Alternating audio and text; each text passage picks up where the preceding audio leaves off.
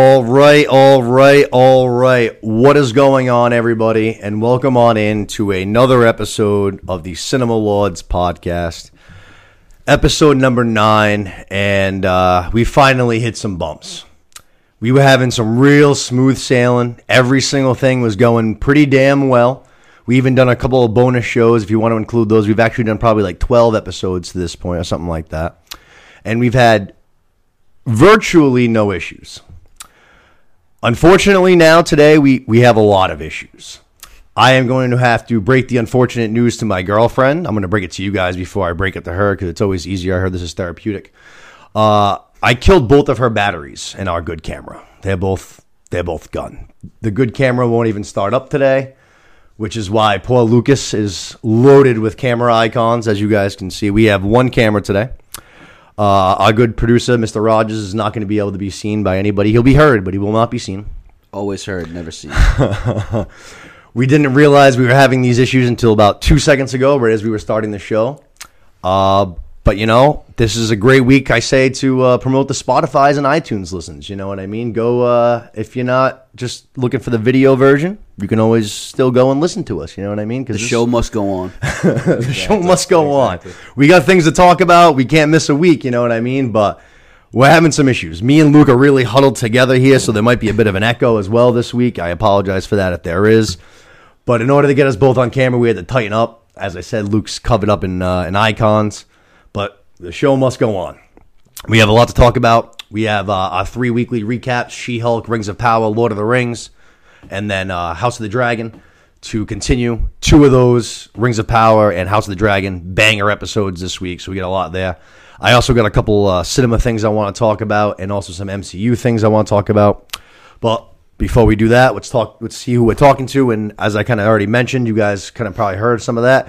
He's back. He's better than ever. He's been putting in a lot of work since Kalos has been away. He's been helping me out every which way. He's on the ones and twos. You can't see his face, but you'll hear his lovely voice, Mr. Seth Rogers. Uh, Moose, what's going on, baby? How you doing? Guys, how we doing? Like I said, the show must go on. You know, the Great Pyramids of Egypt. I'm sure they weren't built perfectly. You know what I mean? They had some bumps in the road. Eiffel Tower, you name it. Uh, the show must go on. This is a hell of an episode to jump in on too, because I thought we had uh, some awesome episodes from. I don't want to say all three. Like guaranteed two out of three. She-Hulk was okay, so we had some awesome episodes. So uh, yeah, we got a lot to dig into tonight.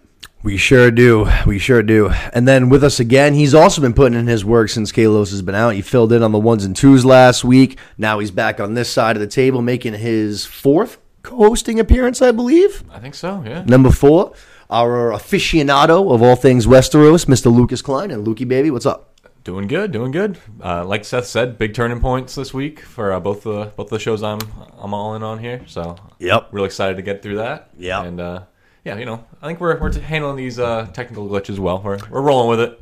Like I said, man, Stressing, but we'll be we'll be good, dude. I felt like I was everything was going real smooth. You know what I mean? We've been pumping out episodes. We haven't had a fucking problem. I've just been literally able to kind of take my time and try to make things better because I haven't had anything to worry about. And uh, now we're here today, and uh, we're in we're in rough waters, but we're gonna fight through. You know what I mean? Like I said, it's a good week maybe to just do the audio version. You're more just you're more worried about uh, breaking it to Steph. I certainly am worried about breaking it to Steph because now not only do I have to get her at least one new battery, probably two new batteries because she had two for her camera because the camera's still working. It's just the batteries that are dead. I now need to get like another camera to do this show with.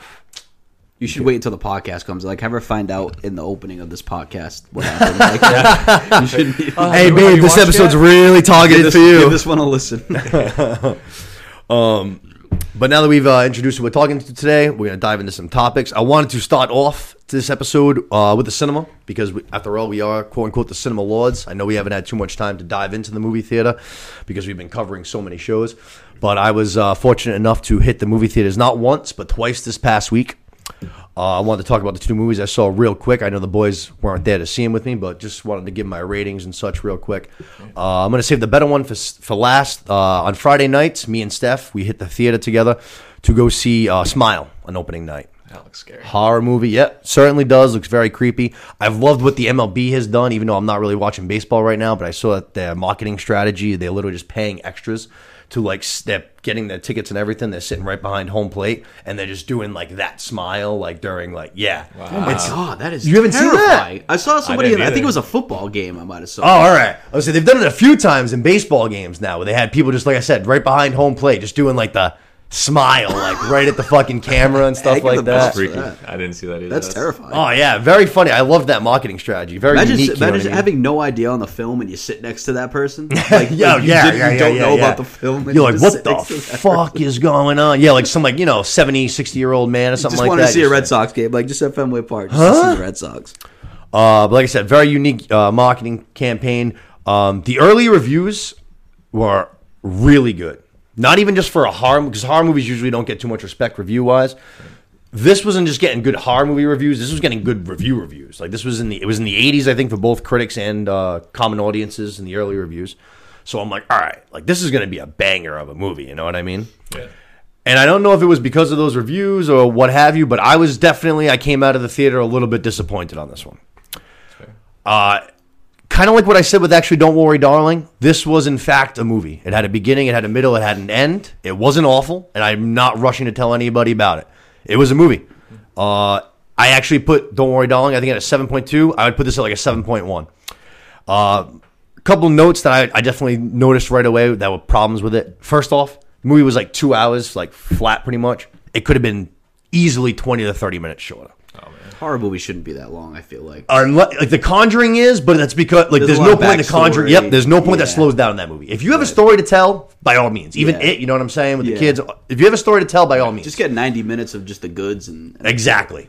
This movie, especially the second hour of it, I would say, fucking dragged like fucking crazy. The first hour, I was really into it and stuff, and then the second hour I felt just repetitious, just like the same thing on repeat. I was just like, meh.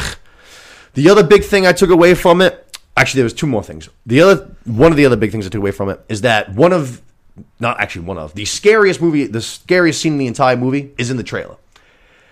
It's the Seth. I actually think you mentioned it once. You, you jumped at it a couple Oh, no, times. when with the car it. window? in the car window. Oh, yeah, that's Yeah. the hell out of me. You see it too? That's the one that sticks in my head too. Okay, Yeah. perfect. So you've seen we've seen this scene now in the trailer, right? So you, you when the movie comes on and you're actually watching it, you know how it ends, right?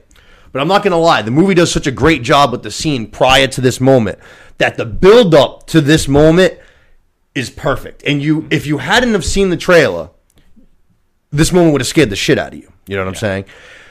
they ruined i would say the biggest scare of the entire movie by using it in the trailer and giving away what happens in a scene where it was good build up because a lot of times scary movies they do the thing where it's like all right it's nighttime it's dark now the, the sounds start echoing. Things start getting creepy because it's dark. This is broad daylight right in the middle of the fucking day. It was following like um kind of like a serious conversation between two sisters who are having a bit of a falling out. So serious dialogue. One sister kicks the other sister out of her house. She goes to her car. And then the second sister walks back down, and in your head you're thinking, even if you haven't if you haven't seen the trailer, you're like, oh wow, maybe she's going to apologize, maybe she's going to say my bet, you know what I mean? But it's the scare that you've seen in the trailer, and it just fucking, mm. I was just like, oh my god, man, how do you waste. that? Exactly, it was the biggest scare of the movie by far, and they blow it on the trail. And then, like I said, in the movie, they do such a good job of leading up to that scare to hit. Mm-hmm. But it's like you already know Why how don't it they ends. just throw? They can easily just throw like like jumps and scares in the, the Yep. preview that aren't in the movie. You know what I mean? Like I Sure. feel like I've seen Cut, that like, before. deleted scenes? Oh, yeah, yeah, deleted MCU does it like, all the yeah, time. Things things that didn't make the cut, like whatever it is, like yeah, just just throw some random yeah. scenes like that in there. You don't need the whole like the big payoff to be in the trailer. That's dumb. Yep, no, I agree. Definitely just a wait just a waste of that scene because like I said, it was it should have been so fucking good. Like it should have been almost like monumentally scary. It's But- like when uh, comedies tell their best joke in the previews. It's like, Exactly. how you doing? Like, Exactly. Just just a the waste. three best jokes of the whole movie. Like I laughed during the trailer. Yeah, and, like, so- oh, this so I movie's gonna be already know crazy. it. Like yeah. you wouldn't use their best joke.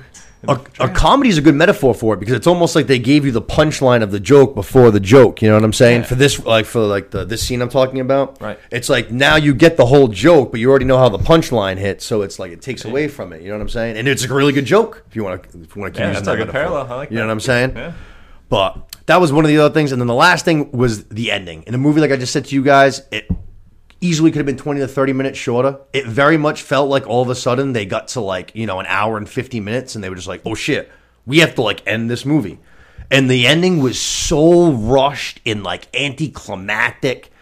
It just felt so flat. At least for me, I was just like, "That's it." I was like, "We we we've been here for an hour and like forty five minutes at this point, and we just finished this thing off in five minutes." Yeah, felt like we were You building know, that's to how, something. that's how I felt. And I told you I watched that movie on Netflix. Was it The Rental? Oh yeah, I felt What- the same way sure. with that one. Like I'm, I'm looking at the time for how long that's left, and there's no payoff. And then it was like the last ten minutes were the payoff of it, and it was just Yeah, like, yeah, yeah, yeah, well, yeah. Same thing, wicked quick, anti anticlimactic. Like I do remember. Yeah, it was just ten minutes of just like boom, like this is what happens. That's it. So I felt the exact same way with that one. I only watched that when it first came out. I didn't remember liking it. I was in. You know what though? I'm into that drama shit. You know what I mean? And there's a lot of drama. It was very entertaining. Alison Yeah. Brie on drugs was pretty hilarious. Exactly, yep. during that. I liked that movie. I'm not gonna lie. It was okay, I'd have to yeah. watch it again to uh, like fully recollect what specific like you're talking about, but I'll take your word for it. But I do remember coming away from that. Not like saying it was great, but I It was remember fun. liking it. Yeah, it was fun. I always like seeing. I can. I don't know his real name, but uh, Lip from fucking uh, Shameless. I, I love him. He's the man. He's fucking awesome. Uh, but he's in that as well. Yep. Uh, but like I said, seven point one, meh. If you're into horror movies and you want to go to the theater, I'd probably I haven't checked it out yet. I'm gonna hopefully go see Pearl this week, but I'd probably go see that. Uh, just I haven't even seen it yet, but just based off of what I'm hearing, I know how good X was. I have faith that Pearl is going to be better than this movie, just without even seeing it. Uh, the second thing I went to go see, I actually mentioned last week for the first time in my entire life. I had been mulling this over many times. There have been many, many times where I was like, you know what? I'm going to go to the theater by myself. I'm going to go to the theater by myself. I'm going to go to the theater by myself. And it's always fell through. This week, Wednesday, 11:30 showing, Fall River. I popped in by myself. I went and saw The Woman King, and goddamn, was I so happy that I did because this movie was fucking awesome nice. Instantaneously went into like the top of my movies that I've seen so far this year. I was trying to think it through. I was probably putting it in like the five to ten range right there. I would say like definitely a low nine. As soon as I came out, I was like, that's a nine, nine two, nine three. Strong. It was fucking awesome. I mean, not one. I, I going into it, I love Viola Davis. I saw how she got jacked for this movie. I saw the role that she was playing. I knew that she was going to kill it, and she absolutely did. She wasn't even the second or the third best like performance in this movie. Are we thinking like Academy Award nominee or like Maybe it's like uh Like Best I- Actor? I, would definitely say as a Viola Davis should be in the mentioning for best actress. nominee. These other people should be in the role for for best supporting. I think, Oh, wow. especially Lasana. Uh, I looked her up. Lashana Lynch. She plays kind of like uh, if you ever seen. I know Seth's seen Sons of Anarchy, so he'll know what I'm talking about. I don't know if you have, but she plays like the sergeant at arms kind of role, not the VP, the sergeant at arms, kind of the girl that's working hands on with the new recruits and shit like that. She was awesome. I literally, I'm not even joking. I fell in love with this girl a half an hour into the movie. Wow. Like two or three scenes, and I was already like, oh my God, I, I love this girl. She is awesome. She's tough as shit. She can fight like a savage. She's got these huge ass nails that she can literally freaking just like claw into eyes and mouths and all kinds of shit like that. But then she's also got like a like a playfulness banter to her when like you know when you uh you get her behind closed doors kind of you know what I mean when there's no enemy lurking and she's kind of just there with the new recruits she can kind of you know bust some shit and talk some shit It's my kind of girl. She's There you go. fucking unbelievable. I was in love with her. And then the other one was uh, Thuso Mbedu. Had to look up her name as well. But she kind of plays like the uh, the new recruit, the new trainee, the the new chick on the block. You know what I'm saying? She just got called in, and she was also fucking spectacular. This girl is only friggin' two. Like the actress that played her, I'd say like 90 pounds, like soaking wet. And by the, I, I was terrified of her. So this girl, fucking savage. Doing all kinds of WWF moves, Seth. Fucking, you know what I mean? Just like uh, Rey Mysterio in his prime, just like fucking reversal and everything, slinging around these dudes and shit. One nine. Yeah, yeah, six one nine and people. the friggin' battle sequences were awesome. These girls fought like savages, man. It was so cool. They did a great job with it. Wow. It looked fucking awesome. I loved it. I I came out of it. It was like two hours and fifteen minutes, and I was just like, I, that flew by. You know what I mean? I was that was fucking awesome. I loved it. That is a rave review right there if I've ever heard one. That's, Yeah. strong. That's Yeah. a strong review. I review. can't say enough Like, good things like about You're it. gonna go see it again probably while it's still in theaters. It sounds like. I, I mean, if I can, who knows? If I, I know Los and Steph were on the ropes about seeing it. That's why I kind of ended up going to see it by myself. Um, but like, if now after I said that, I know Steph seemed more interested. If they wanted to go see it, I would absolutely. I know it's probably getting kind of towards the end of its run because it's been out for a while now. Um, but I mean, if you get a chance to go see it on the big screen, I would because it, it looked awesome. I, don't really don't have much bad to say about it. There was one little like thing along the in the plot line that they kind of added sort of for like a twist for twist's sake, sort of, but it wasn't like a big like movie changing twist. It was kind of like a small thing that I thought was sort of just unnecessary. They just kind of added for shit's sake. But like I was like, all right, whatever. Like you know, it's fine. It's not like a ruin. You know what I mean? Movie was awesome. It looked fucking great. It sounded awesome. I saw it in the fucking Dolby Atmos theaters too, which is always good. I love going to see those in, in, uh, in Fall River, extra speakers and shit. But if you get the chance and you, you're into those kind of things, the war movies, I definitely recommend going to see it because it was awesome. Like I said, right at the top of my fucking list for this year. Nice. I'm gonna check that out for sure. Yeah. sounds really good. Like I said, it's probably going to be leaving somewhat soon. So I'm sure usually nowadays movies hit the streaming so fast now. You know what I mean? It'll probably be up there in no time. But Right. either way, it was it was fucking awesome. I can't wait to I'll can't wait to watch it again, whether it's here or in the theaters. It was spectacular. Um, from there, I want to go into a little bit of news, but it's all MCU related because it was a fucking monster, monster week for the MCU in regards of just news, rumors, all kinds of shit. That's good because I got some DC news that I can throw in too. Perfect. Hey. Uh, first thing I wanted to talk about last week when we were here, hours before we popped into the studio, Ryan Reynolds dropped the clip on our faces, basically making it seem like Hugh Jackman's back as Wolverine in Deadpool 3. Right. The very next day on Wednesday, do a second video. They're talking about the movie, so almost confirmation. Like, all right, that wasn't just for for busting balls. Like Hugh Jackman's fucking back, and he is in fact Wolverine. The second video, I know if you guys watched it, was very funny. They're like, all right, we know you guys got some questions, you know, in regards to how we're gonna do this. And the first thing they say is like, how is Wolverine alive? You know, and they say like, oh, well, in uh, Logan, he dies in the year it's like twenty fifty something or something like that. So he's like, we're not touching that. And then when they once they like get the question two, like music just starts playing in, and you can't hear what they're saying, but they're just kind of like acting along, and they're just like pretending to like freaking kill each other and shit. Damn. So it was very it was very funny, and then it kind of like ends after a minute or so, and they're like, yeah, and that's what we're gonna do for Deadpool three. So it's just like, all right, we ain't fucking kidding around no more. Hugh Jackman is This is real. back, baby. He Not a is cameo back. either. Yeah. Like not at the end of like Deadpool two, you know, the post credit scenes where he's going through time and all that. Right. Yes. No. yes.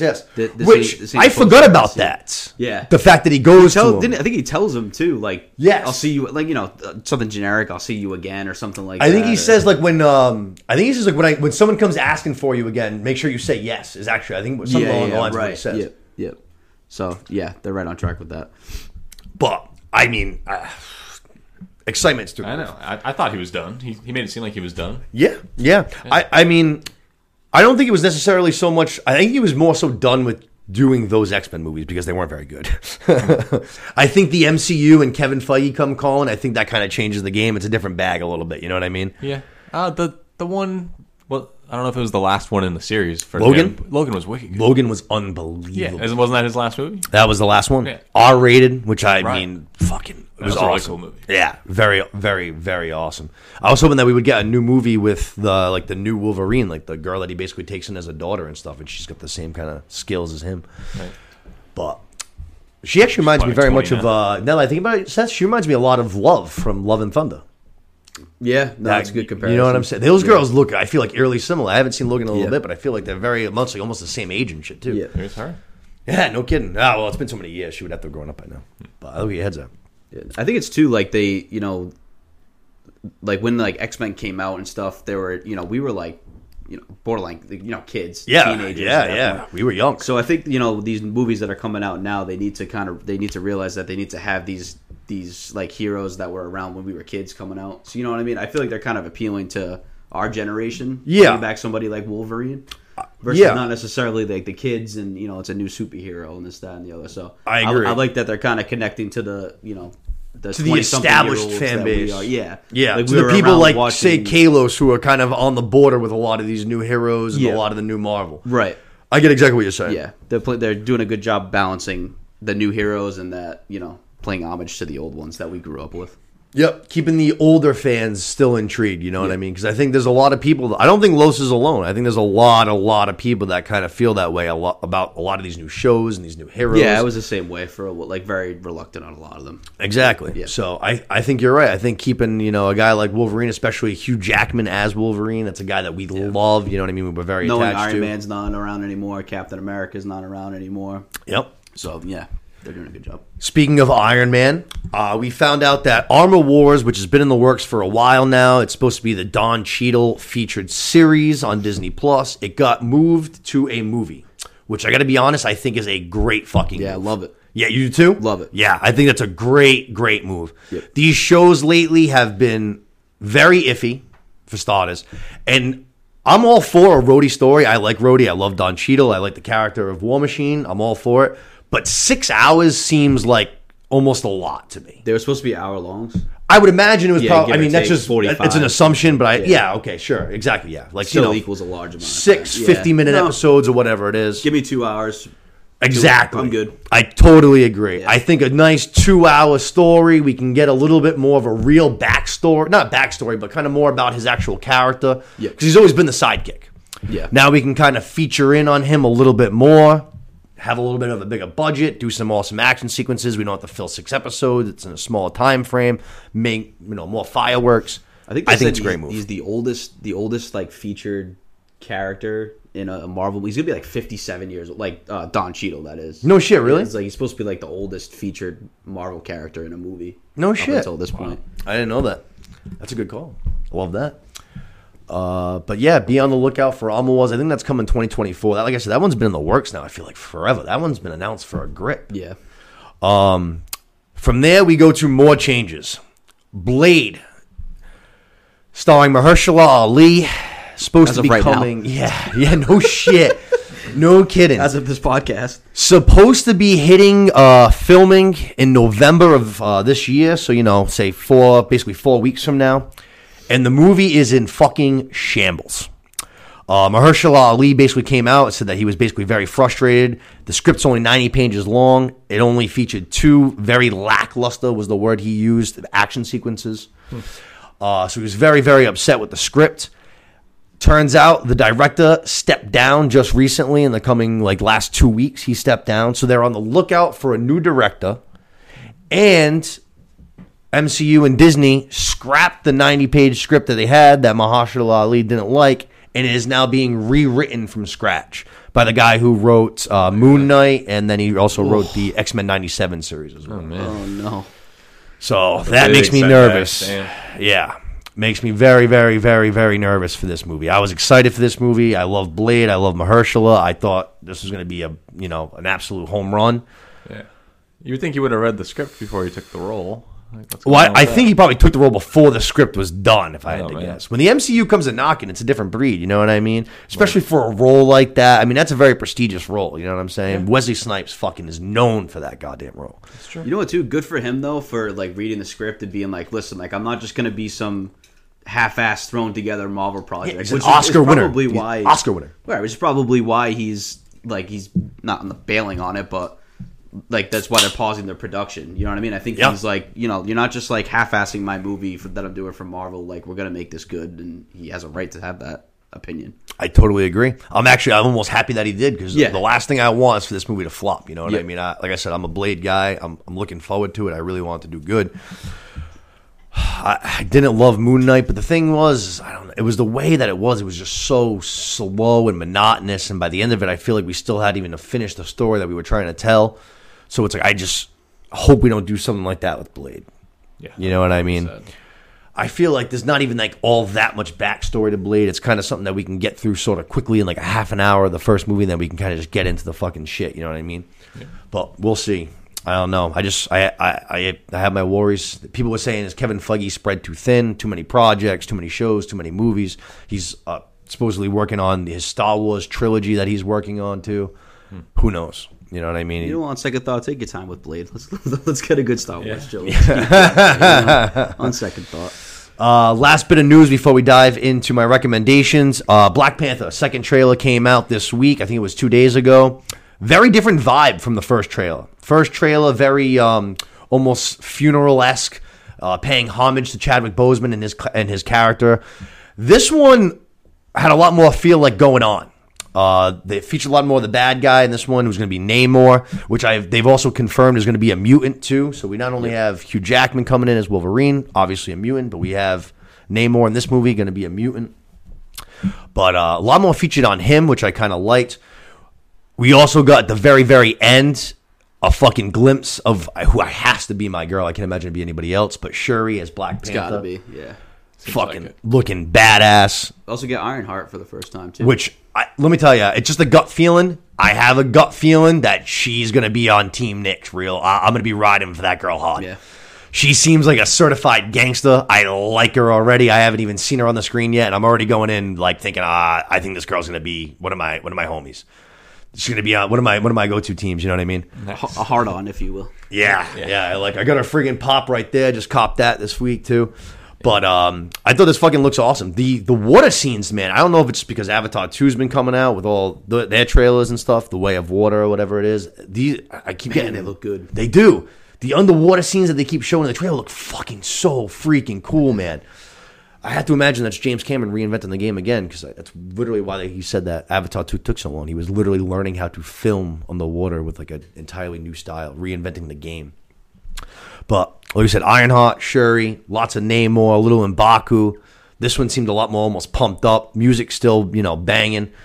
Uh, seems like it's almost focused on what's coming rather than the first trailer seemed on like you know what's what's past The kind of. You know what I aftermath. mean? The aftermath of T'Challa.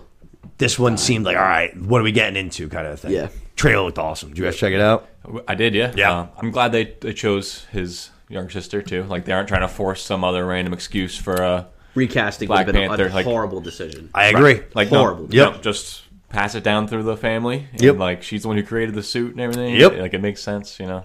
Yep. I am intrigued how they're going to explain how he passed, though. That, I that's- am too. That's because they don't they don't really get into it in the trailer. You just see the funeral and this, that, and the other. So Yep. I am interested. Very to see, curious. to see that part. Uh, for me, at least.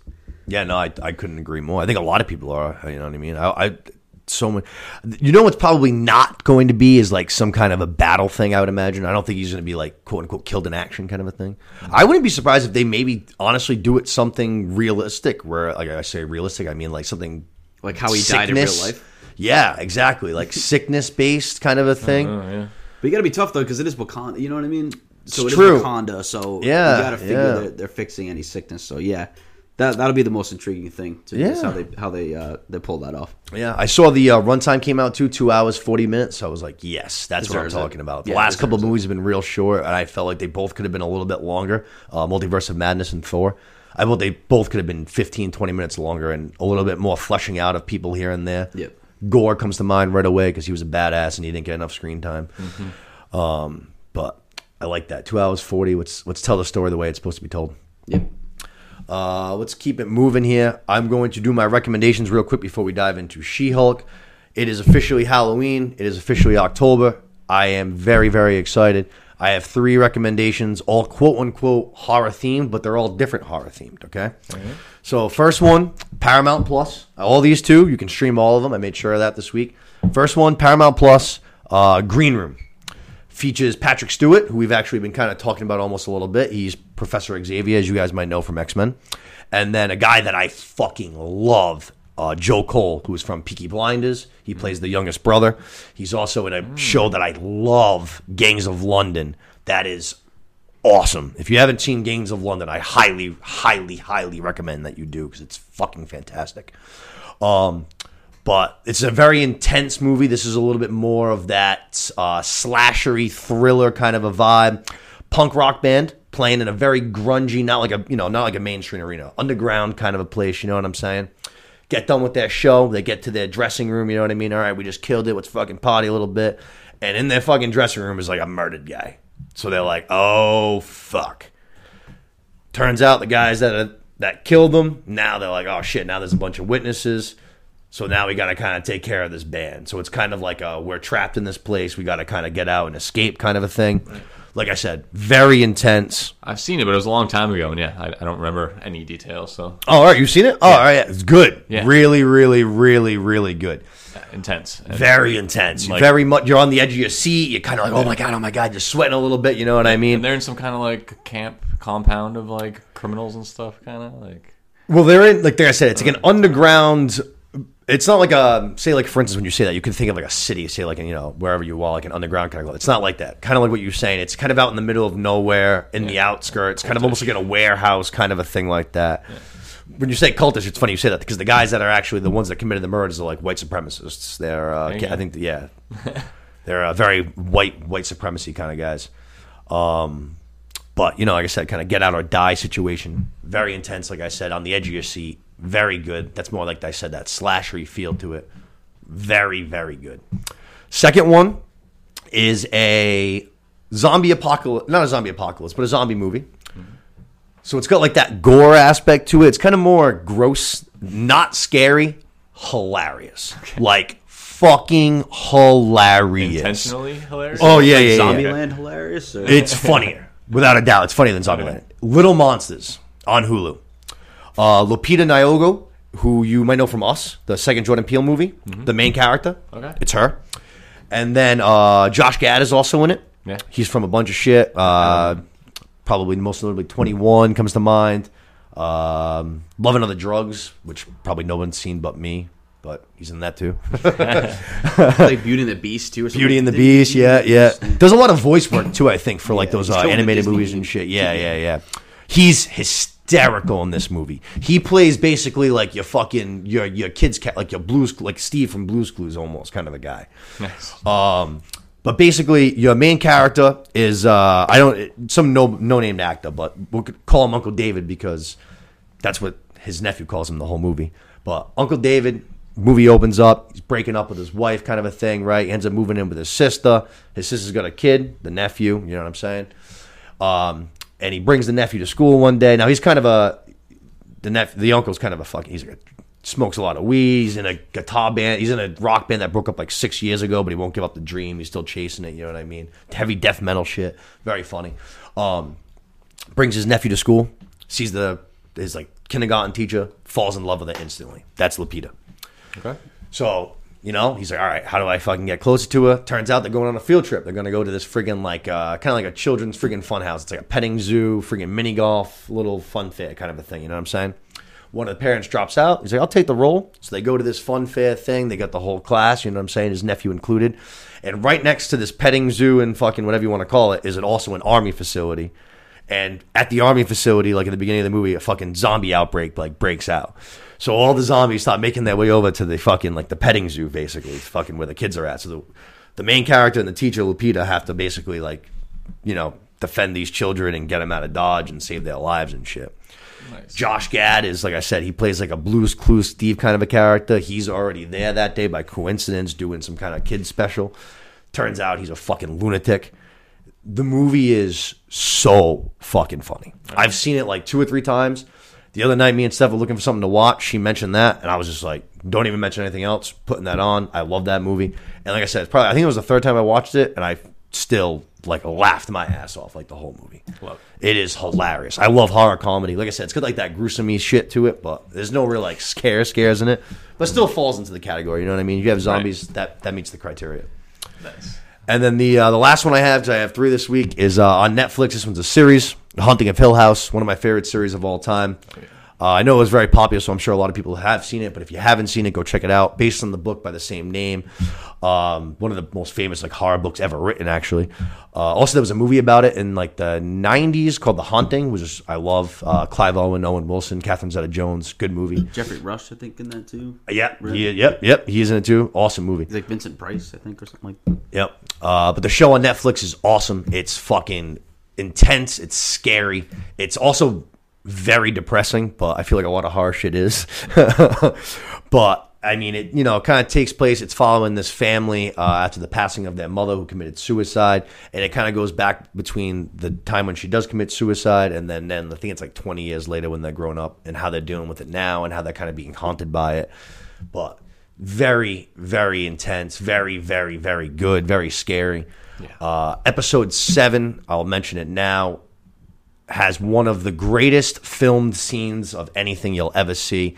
Uh, reminds me of we've talked about True Detective a bunch of times. The the episode where Matthew McConaughey becomes the biker gang guy. They do that one shot where Matthew McConaughey goes through like the entire house. You know what I'm talking about? It's all one fucking view. Yep.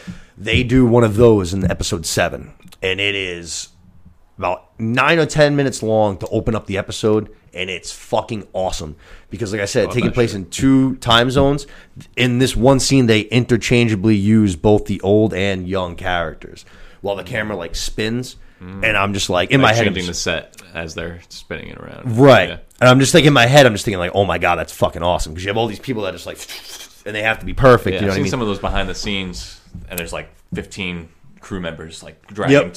furniture away, and I actually think Like- I think there's a special on that episode, like on YouTube, I believe, because I watched. I think it was on. If it wasn't on YouTube, it was on Netflix itself. yeah, But like you just said, a special on that episode itself, making that scene because it was fucking crazy. cool. I don't remember that scene. I, I do re- remember the show, and it's a really cool show. Yeah. it does a great job of building the creepiness, which I think is, for, like for me, I don't love horror movies, but Yep. like just because they're usually kind of like just over the top. Usually, yeah, yeah. If it can you have build- to appre- yeah, you have to it- appreciate it. For sure. But but if a movie can build a creepiness and like fully creep me out like Haunting Hill House did or like The Shining can Yep. or like stuff like that, I really respect that and I, I I'm into that.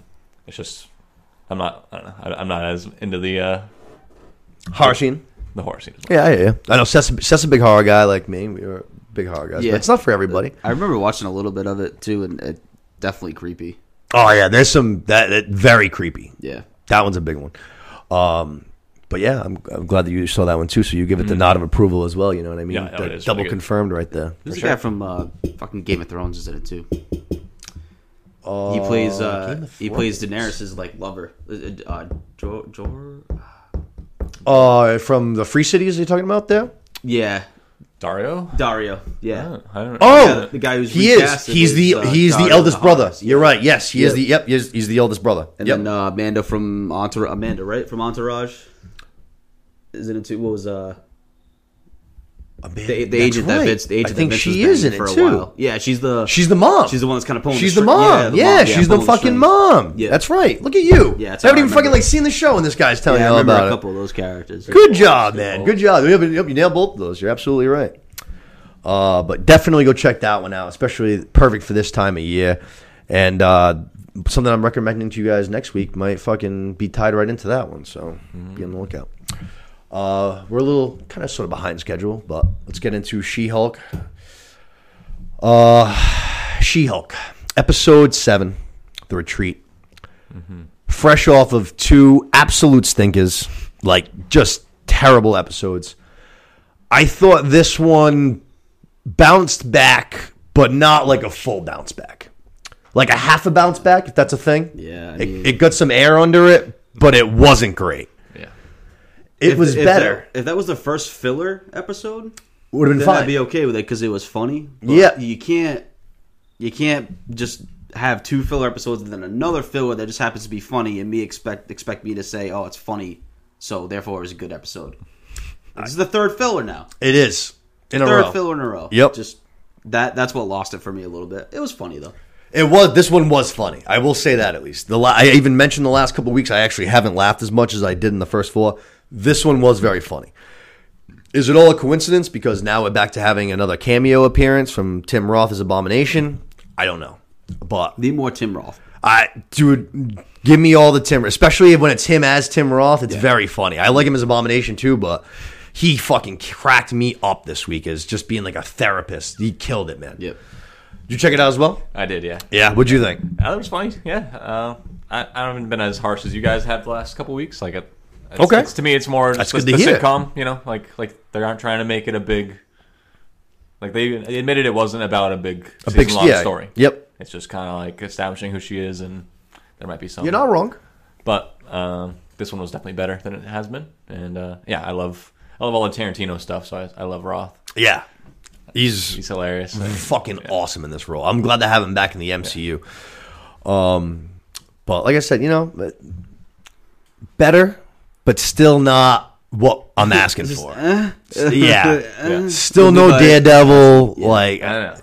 still no bad guy. Yeah, no- really. no progress on the, the social media like threat people, whatever that Nope. that is. Yeah. And we all now, like I said, this is episode seven. We only have two left, so it's like we're whatever. We're not gonna get any big quote unquote bad guy. Right. The Daredevil appearance, I'm now is thinking is gonna be like 30 seconds, almost just like Spider Man. I'm starting to think now. Yeah. he's just gonna pop in, just be like, "Hey, what's going suck. on?" and Oh, bounce. no. I'm telling you, I think that's what it's Oh, gonna be. God, that'd I be could be awful. wrong, but I'm very much starting to get that idea in my head now. Damn. and the expectations too for me like you know i i admit it you know i see the marvel intro and the th- like i immediately expect good expectations you know my expectations are high So when it's something that you know is a like a filler or something that that's when I lose it a little bit. So I do blame myself for a lot of the high expectations and not being happy with the results. Yep. Yeah, that Marvel music gets me every time too, man. It's not just you, buddy. Every single I time expect that a banger every single in- time Yep. that that comes on. Like it's a fucking banger every single time Yep. it comes on. So when it disappoints me, Yep. I'm extra mad. has the ability to even turn your day around. There's been a couple times where I'm Yeah, in a I bad smile. mood, I and all of a sudden, yeah, I hear that music, and I'm like, "Fuck, all right, let's go, let's do this." You know what I mean? Uh, but all right, let's actually let's do this. Let's dive on in. Uh, we opened up, especially the beginning of this episode. I didn't. This was the part that really dragged for me. The beginning of it, I didn't like. The opening, like eight to ten minutes, I thought was just crap. Second half of the episode was much better. We open up with like a dating montage. Basically, we find out that Jen has been seeing this guy that she met at the wedding, Josh. They've been going on a couple of dates now. Their relationship is progressing a little bit. At first, you see that she, uh, you know he gets to the door. He kind of wants the kiss. She says no, no, no. They go on another day. Then you see, all right, not only we kissing, we're having sex again. More sex in the MCU. You know what I mean? It's canon. it's uh, we find out upon you know the next morning we wake up josh is gone she sends a text you know typical like hey that made me so happy can't stop smiling sort of a thing we see uh, her mood progressively changed. say i don't know i think i think they say it's that's on like thursday we go to friday she's like just checking her phone constantly but still kind of optimistic saturday comes she's still checking her phone she's like fucking freaking out then sunday comes she's like full-blown depression you know what i mean she's just been obsessed uh, on Sunday, though, I, I think it is Sunday. I'm pretty sure. On Sunday, she gets a call from uh, Abomination's parole officer. Hey, Abomination, he's on. You know, he's been allowed to leave, but he's got like one of those ankle bracelet kind of things. Bracelet got set off. I got to go head up there to check it out to see if everything's okay. Uh, but all the cops are kind of busy this week. So, do you mind that Sunday, all the cops, you know, they're hanging out with their families. Do you mind uh, coming up with me because he's your your client and also you're a Hulk. Yeah. Be nice to have that that card just in case anything bad happens. And you don't have a family. yeah, true. Jen's like, You're you single as fuck. Yeah, so yeah, yeah, that would have been great if even he was hitting her with that shit. I like that. Um, basically, like you said, though, she's like, yeah, I ain't got nothing going on. Yeah. Uh, so we head up to the retreat, and we're going to find out that basically Abomination's bracelet has just been like acting up. It's just been going haywire, whatever. You know what I mean? Everything's good. He hasn't done anything wrong. He's still doing the good guy thing. They fix the bracelet. Parole officer bounces.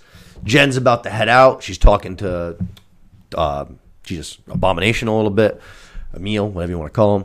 And uh, we get introduced. She's about you know ready to leave. About ready to leave. We get introduced to Manbull and uh, the Matador, whose name is friggin' what is it? Al Aguilera, who's not a Matador. Definitely not a matador. Definitely not a Matador. Right away, I was like, all right, I, this is funny to me. I'm in. What does he say? Is he uh, a a bucket swasher or something like that? Swashbuckler. Swashbuckler. There you go. Yeah, yeah, yeah. I'm not a a. Matador. He also mentions the fact like it'd be a cliche if him and the man and the man bull are hanging out because they'd be friends and they, you know what I mean. They kind of fight each other. You know what too is the I was looking it up. They said that the man bull is a mutant as well. I Hmm. Get the fuck out of town. Yeah, I you just made me believe- spit out my drink. It's not like uh, you know they didn't talk about it in the show, but in reading some stuff afterwards, they you like basically said that uh, yeah, the man bull's like a, another A mutant? another mutant. Yeah. no way. Yep. Oh wow, that's awesome. I- all right. Like X Men mutant. Yeah. Yeah, just yeah, another yeah. example of them just you know slowly bringing in more and more mutants into the uh, into the MCU. That's next. That's what we're Wow. getting. The mutants are on the way, baby. They're coming. Um, but like makes said- sense because he's not wearing it. The rest of them are wearing costumes and stuff, and he looks like he's. That's like, true, you know what I actually. mean? Like, yeah, he yeah, yeah. like He's just in he's in like r- like street clothes, if you want to call it street Yeah, clothes, and right. then he but he's still got like the huge horns Yeah. and shit. Uh, I think his nose is like uh, like pig shaped, the bull shaped, Yeah. whatever you want to fucking. I fucking don't call think that's it. no mask. Like he just looks like a man bull. But yeah, they said he's a mutant. That's a good call. I didn't. My brain fucking didn't even like think of that. That is a good fucking call. It's good. Yeah. Uh, but basically, these two guys are going to get into a little bit of a tussle, even though they're friends. They end up banging up uh, Jen's Prius. So much to the point that Not that hard to bag up a Prius, dude. You can you Means aluminum foil. Yeah, you can lean against it and damage the fucking thing. uh, it gets dinged up. So we got to have to get, get it repaired. While we're to get it repaired, Jen's to hang out at the retreat. She's to hang out with Emil, Abomination, whatever you want to call him, like I said. First thing he brings her to is basically like a sauna, which I thought was pretty like a bathhouse looking sauna. He's like, "You want to, you know, you want to go for a spritz?" Sweat it out. and she's like, "Nah, nah, I'm good, thanks." Uh, she's just basically like on the hunt for fucking Wi-Fi. You know what I mean? She needs a desk. She needs fucking her phone. She says there's no service this place. They're completely cut off from the outside world. And Emil's kind of playing already. We, we, he's gonna do it more, but we see him kind of doing the first little tidbits of him kind of playing the therapist role, which I thought was funny. He's like, uh, you know, he's like, I see, you know, you're uh, you're, you're not like in a teachable mood, and I respect that. So I'm gonna go, and if you change your mind, like here's where you can find me. You know what I mean? Yeah. Kind of like he's like, I've been there. You know what I mean? I've, I've gone through my days where I don't want to fucking learn. I've learned now. I've come out the other end, which I thought was pretty funny. Um. Seems totally reformed. He's- Oh yeah, totally. Yeah, I I wasn't really buying it in the, uh, you know, when he was like chatting At with her. first? Yeah, like when they were getting ready for the trial. Yeah. couldn't fully believe that he was Playing the long con. We'll see. Yeah, no, it seems like hey, he's got all these freaking guys out here. Who knows what? He's teaching them up a little bit, trying to help him, just like you know he was helped. Yeah. I love it. Him and Hulk. That's how like their story started, and they both found their chi. You know what I mean? Right. Um, we see that Jen's basically going to go on like a little. It's a little montage that lasted like a minute just to kill more time in this episode. Like I said, a lot of this episode was better, but a lot of wasted time. She's just going to walk around the whole facility trying to find service. She eventually finds it. She stumbles into a group meeting. We're in group session, group- therapy time. This is where most of the episode took place, and it was also where the episode really started to take off and was very, very, very, very funny. Uh, we're dealing when we she walks in. She she's like, "Hey, I'm just here to you know just to get service. Like, don't mind me. I'm not here to interrupt." So the the retreat continues their conversation, and they're all worried about the matador and his crisis identity that he's not actually a matador. You know what I'm saying? We find out that not only we have those two guys we already met in the group, Man Bull and the matador, we also have a man who thinks he's a vampire, and then a man who thinks he's a porcupine, and he is in that a full porcupine costume.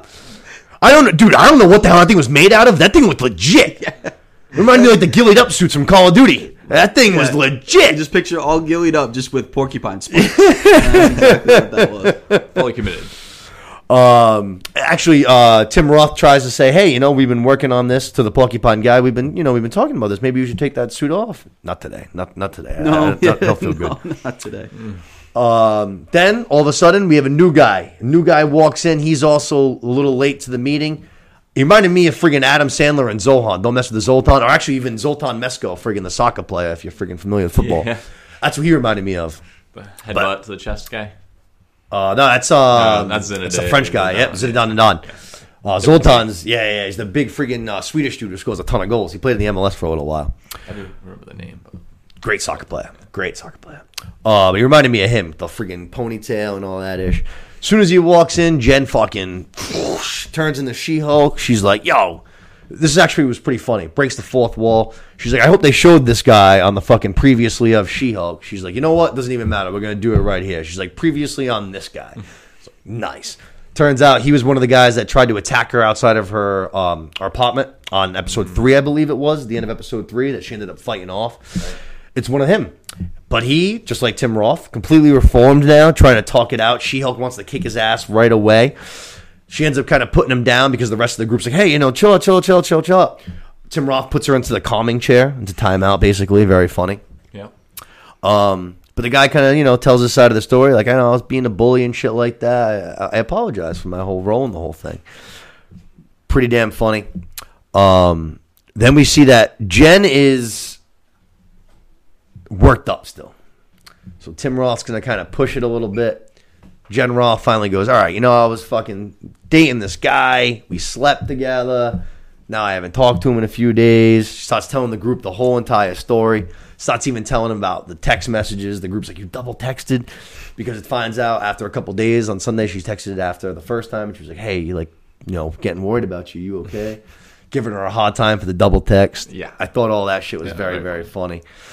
Um, Like, ah, yeah. Don't double text. Yeah, don't double text. Uh, what was the other thing too? The guys, uh, she didn't want to just come right out and say like it was right after we like slept together. She's like kind of like tiptoeing her way into it, and the guy goes slept together, and she's like, ew, no. When we, sle- oh, you know, wait, what is no? She says when we slept together. What the hell does he say? We made made love. That's what it is. Yeah, yeah, yeah. Yes, thank you. Yes. He goes after you guys made love. She's like, ew, no. We slept together. Yeah. All about the words. Yeah. It was very funny. Right. Um, but the guys are kind of you know on her case a little bit, playing her hand wrong. Then she's gonna go on a little monologue, basically saying how since she's turned into the She-Hulk, now she has this ability to basically be like the popular one at any given time. She doesn't know now who likes her for actually being Jen, who likes her for being She-Hulk, and it seemed like this guy actually liked her for being Jen because they met at the wedding. She was Jen. He never really saw her as She-Hulk until the very end of the wedding, but it seemed like you know, he actually liked her for her. They went on all the dates together. She was Jen, and it finally she felt like she was, you know, finally accepted, basically, you know, for the first time in a while. Because obviously, when she was doing the dating profiles and stuff as Jen, she wasn't getting any hits. The hits that she was getting, they were all miserable. Finally, something goes right, and now it blew up in her face, and the guys. In perfect fashion, like, all right, let's go kick his ass. Yeah, something's wrong here. I loved it right away. The Matador like shoots lightning into the sky with his sword. He's like, all right, let's go kick this guy's fucking ass. You know what I mean? This whole, uh, I think he says like this whole group is now officially against Josh. But I was like, all right, this whole thing I thought was fucking very funny. The guys are all Team Jen. You know what I mean? Got her own Avengers. Yep, yep.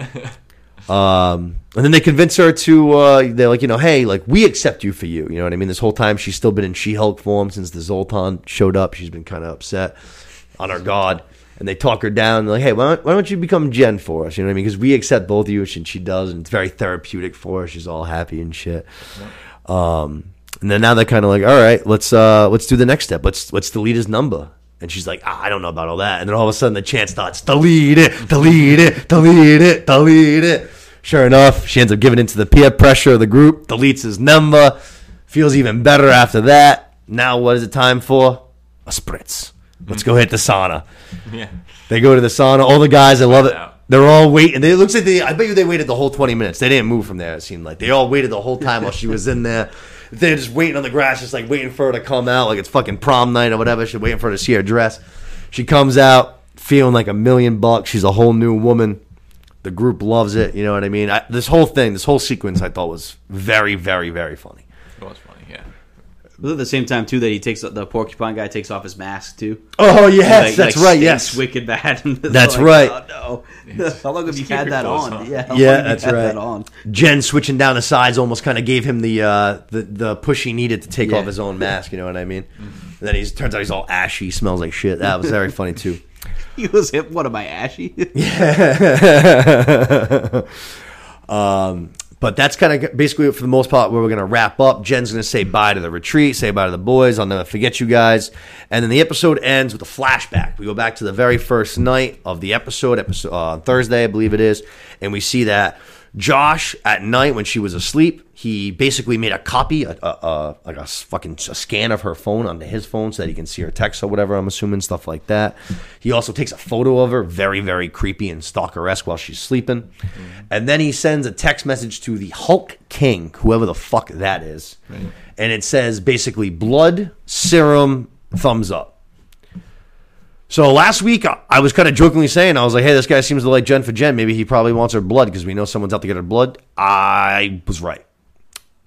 I just threw that into the fucking wind, and it turns out that's exactly what he was there for. It was a steal of blood.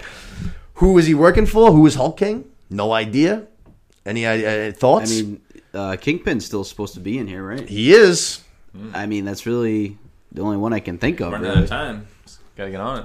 Got to be. Two that episodes. Could, that could lead into Daredevil too, so Yep. that, that could get both of them in there. mean, so I mean, I, you got to think it's Kingpin, Hulk I- King, maybe Kingpin. He can't be threatened like that, you know? by She-Hulk, though. He, he- does he just want her technology of her blood kind of thing? Well, Or- we found out that it's as simple. Apparently, it's as simple as just getting some Hulk blood into your blood and basically transforming into a Hulk. So I could see why that would be pretty a valuable commodity. You know what I mean? Like, But also, hers how was Josh- compatible or whatever, though, right? Like, because she had the same genes or Yeah. whatever. How could how did Josh get the blood though? You know what I mean? If they were sleeping together. True point. True point. I didn't want to think about the grossness of it. I could think of some ways, but I think MCU wanted to skip out on that one. But yeah, no, I totally hear that. What do you do? Like inject her while it takes some blood while Right. she was asleep? You know what I mean? That's kind Yeah, of a fucking weird yeah, move. Drug her and uh, Yeah. anyway, you do it. It's messy. Yeah, uh, I, some lines. I like that they just skipped that part of the episode. We just go. All right, we have our blood. Yeah. Thank you. I'm good. Got it. That's all I needed. Yeah. That's all I needed to know. We're good. Um, but like I said, two episodes left. You know what I mean? we're obviously not going to get any big story arching stuff. We're going to get a Deadpool cameo. We're going to get a Kingpin cameo, and how big we will see. Better episode, still not great. Would have been better if the last two weren't shit. Yeah, if this was episode five, then it would have been a different story. You know what I mean? I'd have been like, all right, yeah, this is fine. This was good. You know what I mean? But uh, any closing thoughts from any of you guys before we move on? No, like I said, I mean, as long as we, I would like to see the Hulk King be something of value. Like I said, whether it's Kingpin or or somebody else. Have to imagine it'll be this week, right? I mean, Yeah, wait for I- week nine. uh, yeah, you got to get right into it. I think, or maybe at the end of next next episode, the way it's going. you know, Yeah. the way they're dragging it on. So, I don't know. I'd, I'd like to see something with some value in the next episode. yeah. Hoping for some action and uh, some higher stakes. you We know? need, like, an actual She-Hulk It's been fight. like ruining my day at the wedding. you know? Yeah. Let's get some higher stakes. She hasn't fought anybody really beside actual Hulk in the first episode. Like, come on, let's you know fight somebody. You know what I mean? Yeah, vibranium or whatever her name was was useless. Ti- oh, Titania. Yeah, Titania, she stunk. yeah. Yeah, yeah, yeah, Useless. she stunk. But yeah, I'm sure uh, the finale will probably be a few minutes, like you know, probably like ten minutes longer or two or something like that. Usually they are a little bit longer for the finale. So who knows? I don't know. We'll see. I'll still be there on Thursday, but I'll tell you, my expectations have definitely gone down. That's all I'll say. That Yeah, gotta. I, I really enjoyed the first four episodes, but yeah, it's tailored off. Again, no uh no end credit too. Again, third week in a row, no end credit. No, even if that was the end credit, like Josh getting the blood or something was the end, or saying, you know, what I mean, like uploading. Yeah, that yeah, yeah, whatever. yeah. If that was the end credit scene, they could have easily done. I just I don't get why you would do it for four weeks and then stop. It's like Yeah. you're, you're setting. You know what I mean? Like what the fuck? If you do Yeah. it for one week and then stop, fine. You're just doing it because it's the premiere. I get it, fine. Yeah. But you're doing it for four weeks. It's like I told you, it seems like the same thing. It's like they didn't know that they could make this these many episodes. Yeah, so they were just like, oh man, like we got to scramble now. Uh, let's dive into the Rings of Power. Which, while this episode was an absolute banger, there was a lot of battling. So hopefully, we can get through it somewhat quickly and dive into House of the Dragon because we don't want to be here for three hours. Uh, Rings of the Power, episode six. Uh, Udûn, entitled. Uh, first real, real taste of like actual fucking action in this show. so We're going far. to war. We were, yeah. We're going to war. We've mentioned it already a little bit in the previous episodes. Not your friggin' mom and dad's Lord of the Rings. This episode again, I think, did that. Yeah, cemented it for sure. Right? Yeah. The the violence level, the blood and guts level, Yeah. all taken up a notch a bit from sure. your typical Lord of the Rings stuff. I like it. Which I like, yeah. I'm all for it, man. Give it to me. You know, You're gonna do mean? these battles, especially these, you know, these big battles. Yeah, that's, that's the perfect way to do it. You gotta set some real stakes. You know what I mean? There's no better way to do that than killing some people. Yeah, exactly. Seeing some orc blood fly all over the place. Exactly. If you want me to get attached to these people, I have to feel like they're actually in jeopardy. You know what I'm saying? Yep. Which is why Boromir's death at the end of the Fellowship of the Ring hit so fucking hard, and Gandalf's death also Yep. in Moria in the first movie. You know what I'm saying? Yep. Both those hit because you just meet these Fellowship. You're going even then it's only like two hours and then three hours, but you've already got like attached to these people a little bit. for sure. And then they die, and you're like, oh my god, like anybody can die. You know what I'm saying? You don't know who can be next. Good point. You know what I'm saying? So, uh, but like I Same said, with Thrones, losing key people Yep. all the time. Yeah. yep, yep, Thrones, man, that's takes it to a whole new level, man. You never know anybody at fucking and the main characters can die. No one's safe in Thrones, man. Yeah. Uh, but I thought this was probably my. F- I think this is probably my favorite episode. Yeah, I fucking love this episode. Keeps getting Yeah? better. Yeah. Yeah. Yeah. The last three have been the three best, probably. Yeah. Yes, yeah. Show's yeah. blown away my expectations. The only thing that was a bit of a downer. Oh yeah, yeah. I, I, I think it's blown away a lot of people's expectations. Blowing away my expectations. Yep. And dude, we mentioned it already, but nobody is talking about this show. Everywhere I go, everyone's asking me about House of the Dragon. What'd you think of this week's episode of House of the Dragon? What'd you think of this week's House of the Dragon? I have yet to have anybody ask me about Rings of Power. And people, that's all people ask me about because they know that's all I'm interested about. You know what I mean? There's no Yeah. small talk with me. Just ask me about what's on TV. That's what I want to talk about. uh, but like, I, I feel like no one's talking about it, Yeah. man. I got one guy That's from true. work that I'm going back and forth with a little bit. Yeah? Like, he said the same thing. Like he, it was like Saturday, I think, is when he watched the episode after I was done, and he was like, "Same thing, dude. I don't know if you saw that episode, but that was a fucking awesome episode." I was like, Banger. Yep, the same thing. Like shows blown away his expectations. Yeah, the show's awesome. Hey man, when you put that much money into a product and you have a world that's already kind of established, uh, you have Amazon. Uh, You, got know the what I mean? crowd. You know, you already got the Lord of the Rings fans before. so, Yep. Yeah. It's, it's hard to it, it, it's hard to miss, especially like I said when you spend that much money, man. You know what I mean? You'd have to just be totally incompetent to just miss.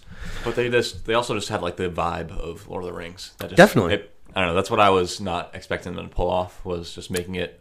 Yeah, I get what you're saying. Yeah, you know, yeah, yeah, they, yeah, yeah. They actually are pulling it off. It, it fits in with the rest of the content, and it's they're, they're doing awesome. Definitely, definitely. Uh, let's dive in. We are going to open up, and we're going to see that Adar is uh, planting some seeds, and he says, "In death there is new life." And it seems like this is some kind of almost like a ritual, custom kind of a thing, something like that. But we see that he's doing it almost in hiding. He's like behind a tree, not in front of his, because he goes right to his orc army after that. You know what I'm saying? So it seems like this might be something from um, almost past life, not past life, but olden day kind of a thing from when he was probably a regular elf kind of a thing, something like that. Um, he's gonna give a little speech to his army of orcs. They're gonna be getting ready to march on Ostirith. I learned the name of it this week. I kept saying it was just like Osgiliath, but I couldn't figure it. Ostiliath. Figured it out. We got it. They're getting ready to march. Um, first time he mentions that this is the first time that the orcs are not going to be marching into battle as slaves, but as brothers and sisters. And I was just like, brothers and sisters. I was like, this girl orcs. I was like, ew, that's that's gross. they look like, yeah. Yeah, I was just like, I don't know the difference between them, but I was just like, I don't think any of them I've seen have been girls. I'm like, that's gross. I missed that. Yeah. I don't want to see fucking. Did they all just look like dudes? But I, they're- maybe some yeah. girls? I don't know. We've all been at a bar at closing time at two in the morning. We've definitely, we've definitely seen some female orcs somewhere down the line in our life. Uh, but he's getting the getting the the orcs riled up, and then they started chanting. The orcs started chanting uh, Nampot, which I fucking was like, all right, what what does that mean? Thankfully, we have the internet nowadays. Hit that Google search, black tongue for death, chanting death, basically death, death, death. I was like, that's Planting pretty. the seeds of death. Yeah, Even that though, I was like, all right, that's a little darker. You know what I mean? These fucking Yeah. are just chanting death, kind of a thing. Yeah. But they're all ready to friggin' go. We see the uh, the army's going to start fucking basically marching on in. We see that the old man clearly did the deed. We didn't see him do it, but he clearly killed Theo's bitch friend there with the bolt cut. He's like right at, right behind Adar.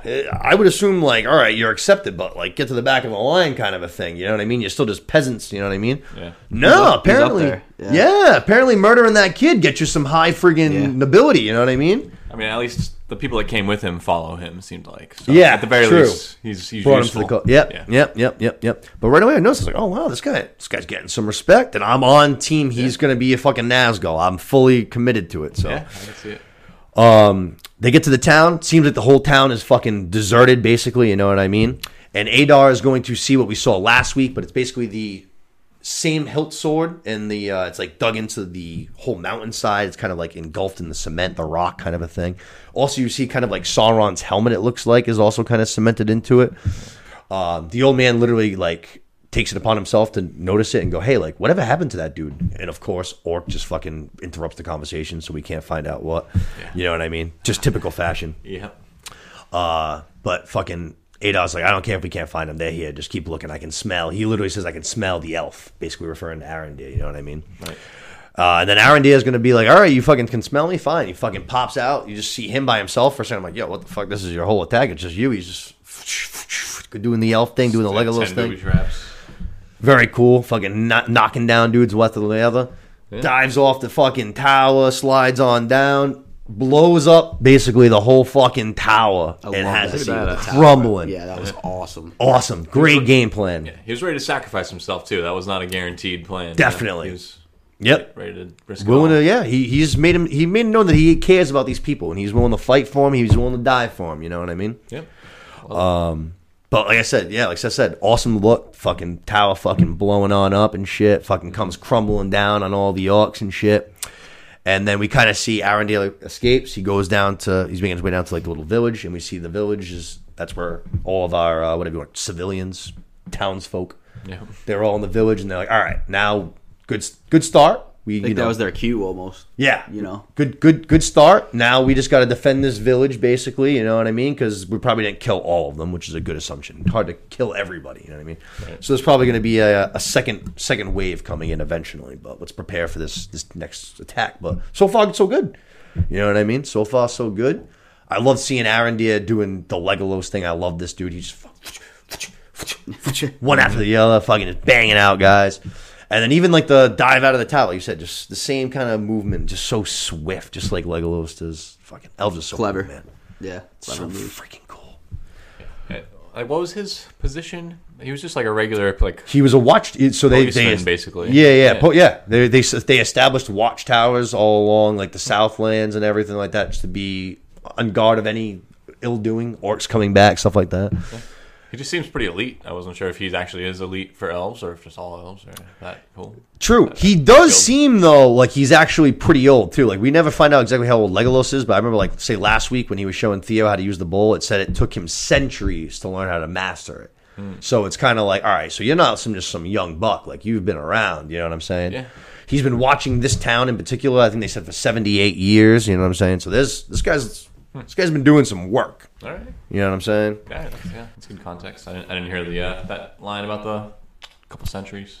Oh yeah, yeah. That was from uh, that was last week's episode when he was trying to work Theo in a little bit. So probably means he's less than a thousand years old. Yeah, But- yeah, I would say so. But whereas 500, Galadriel's probably like thousands of years old, right?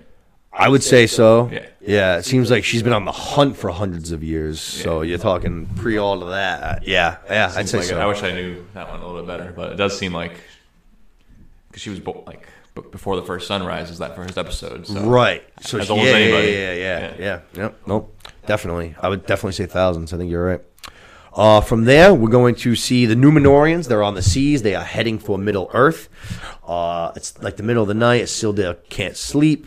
He's going to make his way up to the top of the ship. And he's going to have a little conversation with Galadriel, which I actually really liked.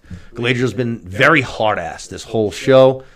This scene a little bit looser, a little bit gentler kind of thing. You know what I mean? She kind of comes up on him. She's like, "Hey, like you out here to try and get the first glimpse of land?" And he's like, "Yeah." And she's like, "Oh, you'll you'll see it about an hour or so." And he's just like, "Can you already see it?" She's just like, "Oh yeah, since the friggin' sun fucking set, fucking last night." You know what I mean?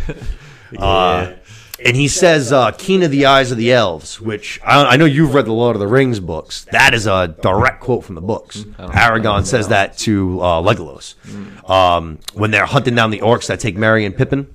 When they're like in the Rohan and fucking Legolas, like for, I think they say it's like.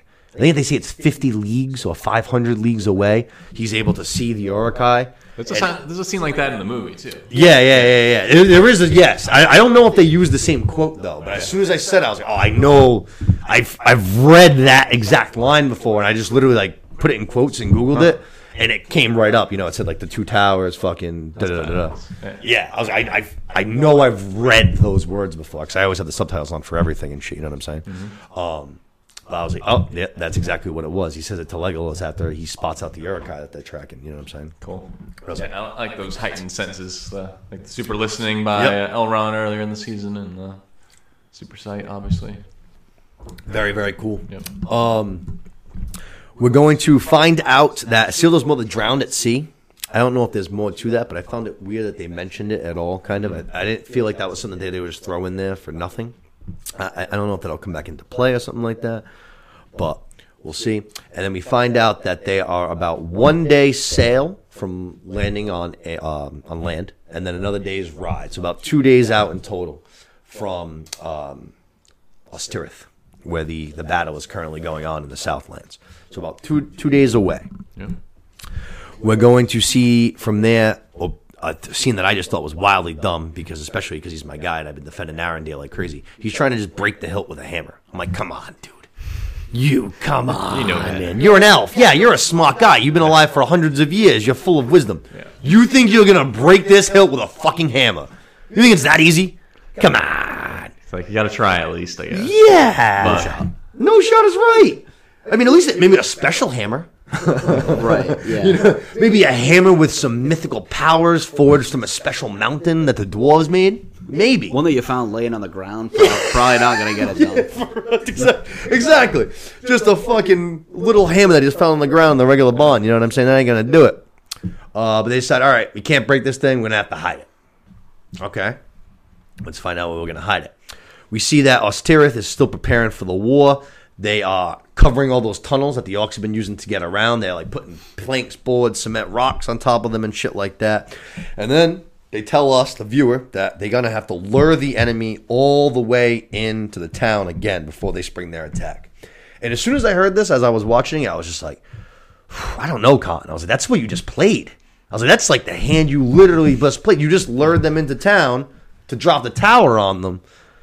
I was like, I don't know if they're just going to come charging in again. I was like, to me, I would be That's a good point. on the wary for uh, something like that after you just pulled it. You know what I'm saying? Right. The guerrilla warfare kind of deal. Yeah, I don't know. That's a good point. You're dumb enough to fall for the same trick, like right after, you know what I mean? Fool me once, shame on me. Fool me twice, shame on you. I mean, other way around. Fool me, Yeah. sh- you know, shame on you. Shame me once, sh- shame on me. But uh, I don't know, that quick? I know. No, that's a good point. And to to be fair, that it didn't really work. It didn't. Yeah, we're Yeah. gonna find out. Uh, we're gonna see that they're gonna keep all the people that can't fight in the center of town. This little tavern, basically, gonna be a, a, last desperate call for a keep, basically kind of thing. Um, we're gonna see that. That's where Theo is gonna be basically positioned up. You know what I mean? He's not gonna be on the outside. Yeah, reluctant. Yep. His mom kind of said, he says, "I know I can fight." And mom's like, "Yeah, I know. That's exactly why you're gonna be in here. You're the last defense. You're the last line. You know what I mean? Which is like the thing you tell the kid to like make him feel better about the shitty job he has to do. You know. Definitely. Yep. I'd have to agree. But she's protecting him. yep. Yeah. He has held his own against a couple of orcs already to this point, though. He, he he's shown that he can For sure. handle his own a little bit. There are a couple older looking dudes in there too. You could have been on the battlefield. I feel like there was some guys just like says Yeah. like some generic statement, and I was thinking to myself like when he was on the screen, I was like, why aren't you on the battlefield? like yeah, you're a little bit on the older side, but I got a bad shoulder. yeah, he's like Grandpa Joe in it, like Yeah. lying like lying in bed until something good happens, then he just fucking spries out of bed. I was looking at the guy Grandpa like I don't know, you you could have been out there. I feel like yeah. Yeah, I definitely hear you. There was uh, there was a few older guys out there though that did the deed for the town. Uh, Aaron is going to give a little rah rah speech again, kind of lackluster. It wasn't bad, gotta- you better gotta- than Bronwyn's. got to work on that one. They do. I don't know if it's the show or the show writers or if it's something intentional. I'm not sure, but we got to up these these war speeches a little bit. A little, they're a little lackluster. I thought Big- Adon's was pretty good. What was it? Adon, uh, Aiden or Adon, whatever his name is. His, Oh. his was pretty good. His was the best one. Yeah, for the his- bad guys his too. was good. You know what I mean? Yeah, serving a purpose. You know what I Yeah. mean? Showing where how far we've come to Yeah. where we are now. Let's, you know what I mean? Arondir, kind of, it wasn't terrible. Yeah, you know what I mean. If you guys fucking do your deed in the morning, you'll see the sun rise again. I was like, all right. Ended on a high note, kind of thing, I guess. They're saving the good shit for you. Yeah, yeah. Maybe they are. Maybe they're saving the good ones. Maybe they're saving the good ones. They got some Helm's Deep size battles coming. Yeah. Sure. definitely uh even then though he's saying you know see the sunrise the next morning asking a lot out of these fucking commoners basically because i'm not gonna lie this squad of theirs is not exactly looking very strong For sure. um we're gonna see that before the battle's gonna kick off Arondir is going to give some of the same seeds that we saw at the beginning of the episode with adar to bronwyn and he's actually gonna say basically the exact same thing like in death there is new life seems like now, like I said, it seems like there was some little bit of hidden purpose when Adar did it. It seems like that might be the connection. Maybe it's like an old elvish ritual. So maybe Adar's holding on to a little bit of his old life being an elf kind of a thing. You know what I mean? Hmm. Um, he gives a couple of the seeds to Bronwyn, says, you know, plant them after us, one for me, one for you.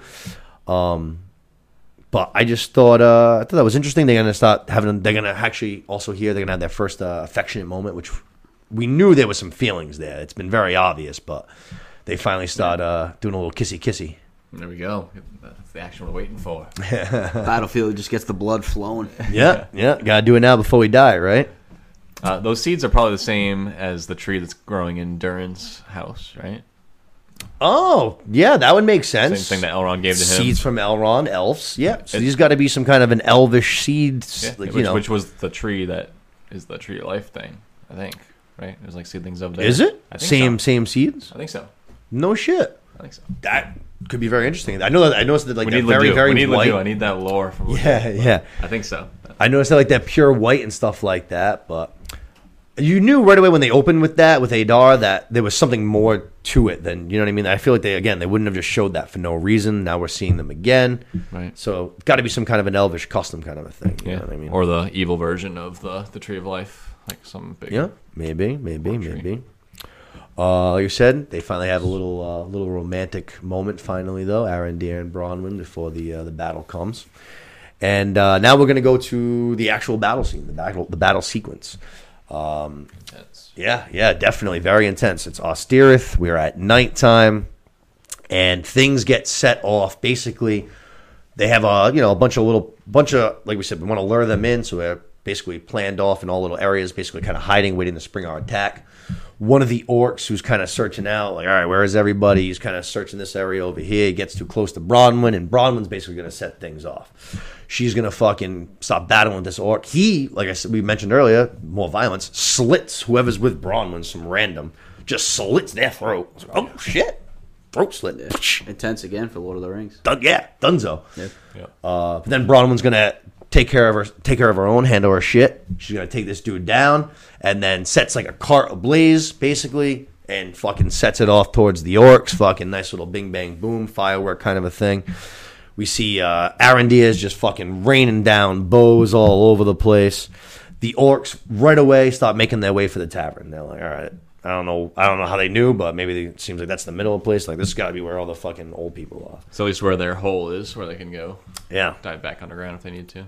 Got one of those. Oh yeah, there you go. Maybe that was it too. They had the big old. They have a big old battering ram. You know what I mean? So they're getting ready to fucking take down this fucking door. And right as they get to it, all the fucking commoners, all from the commoners from Ostirith, come rushing on out.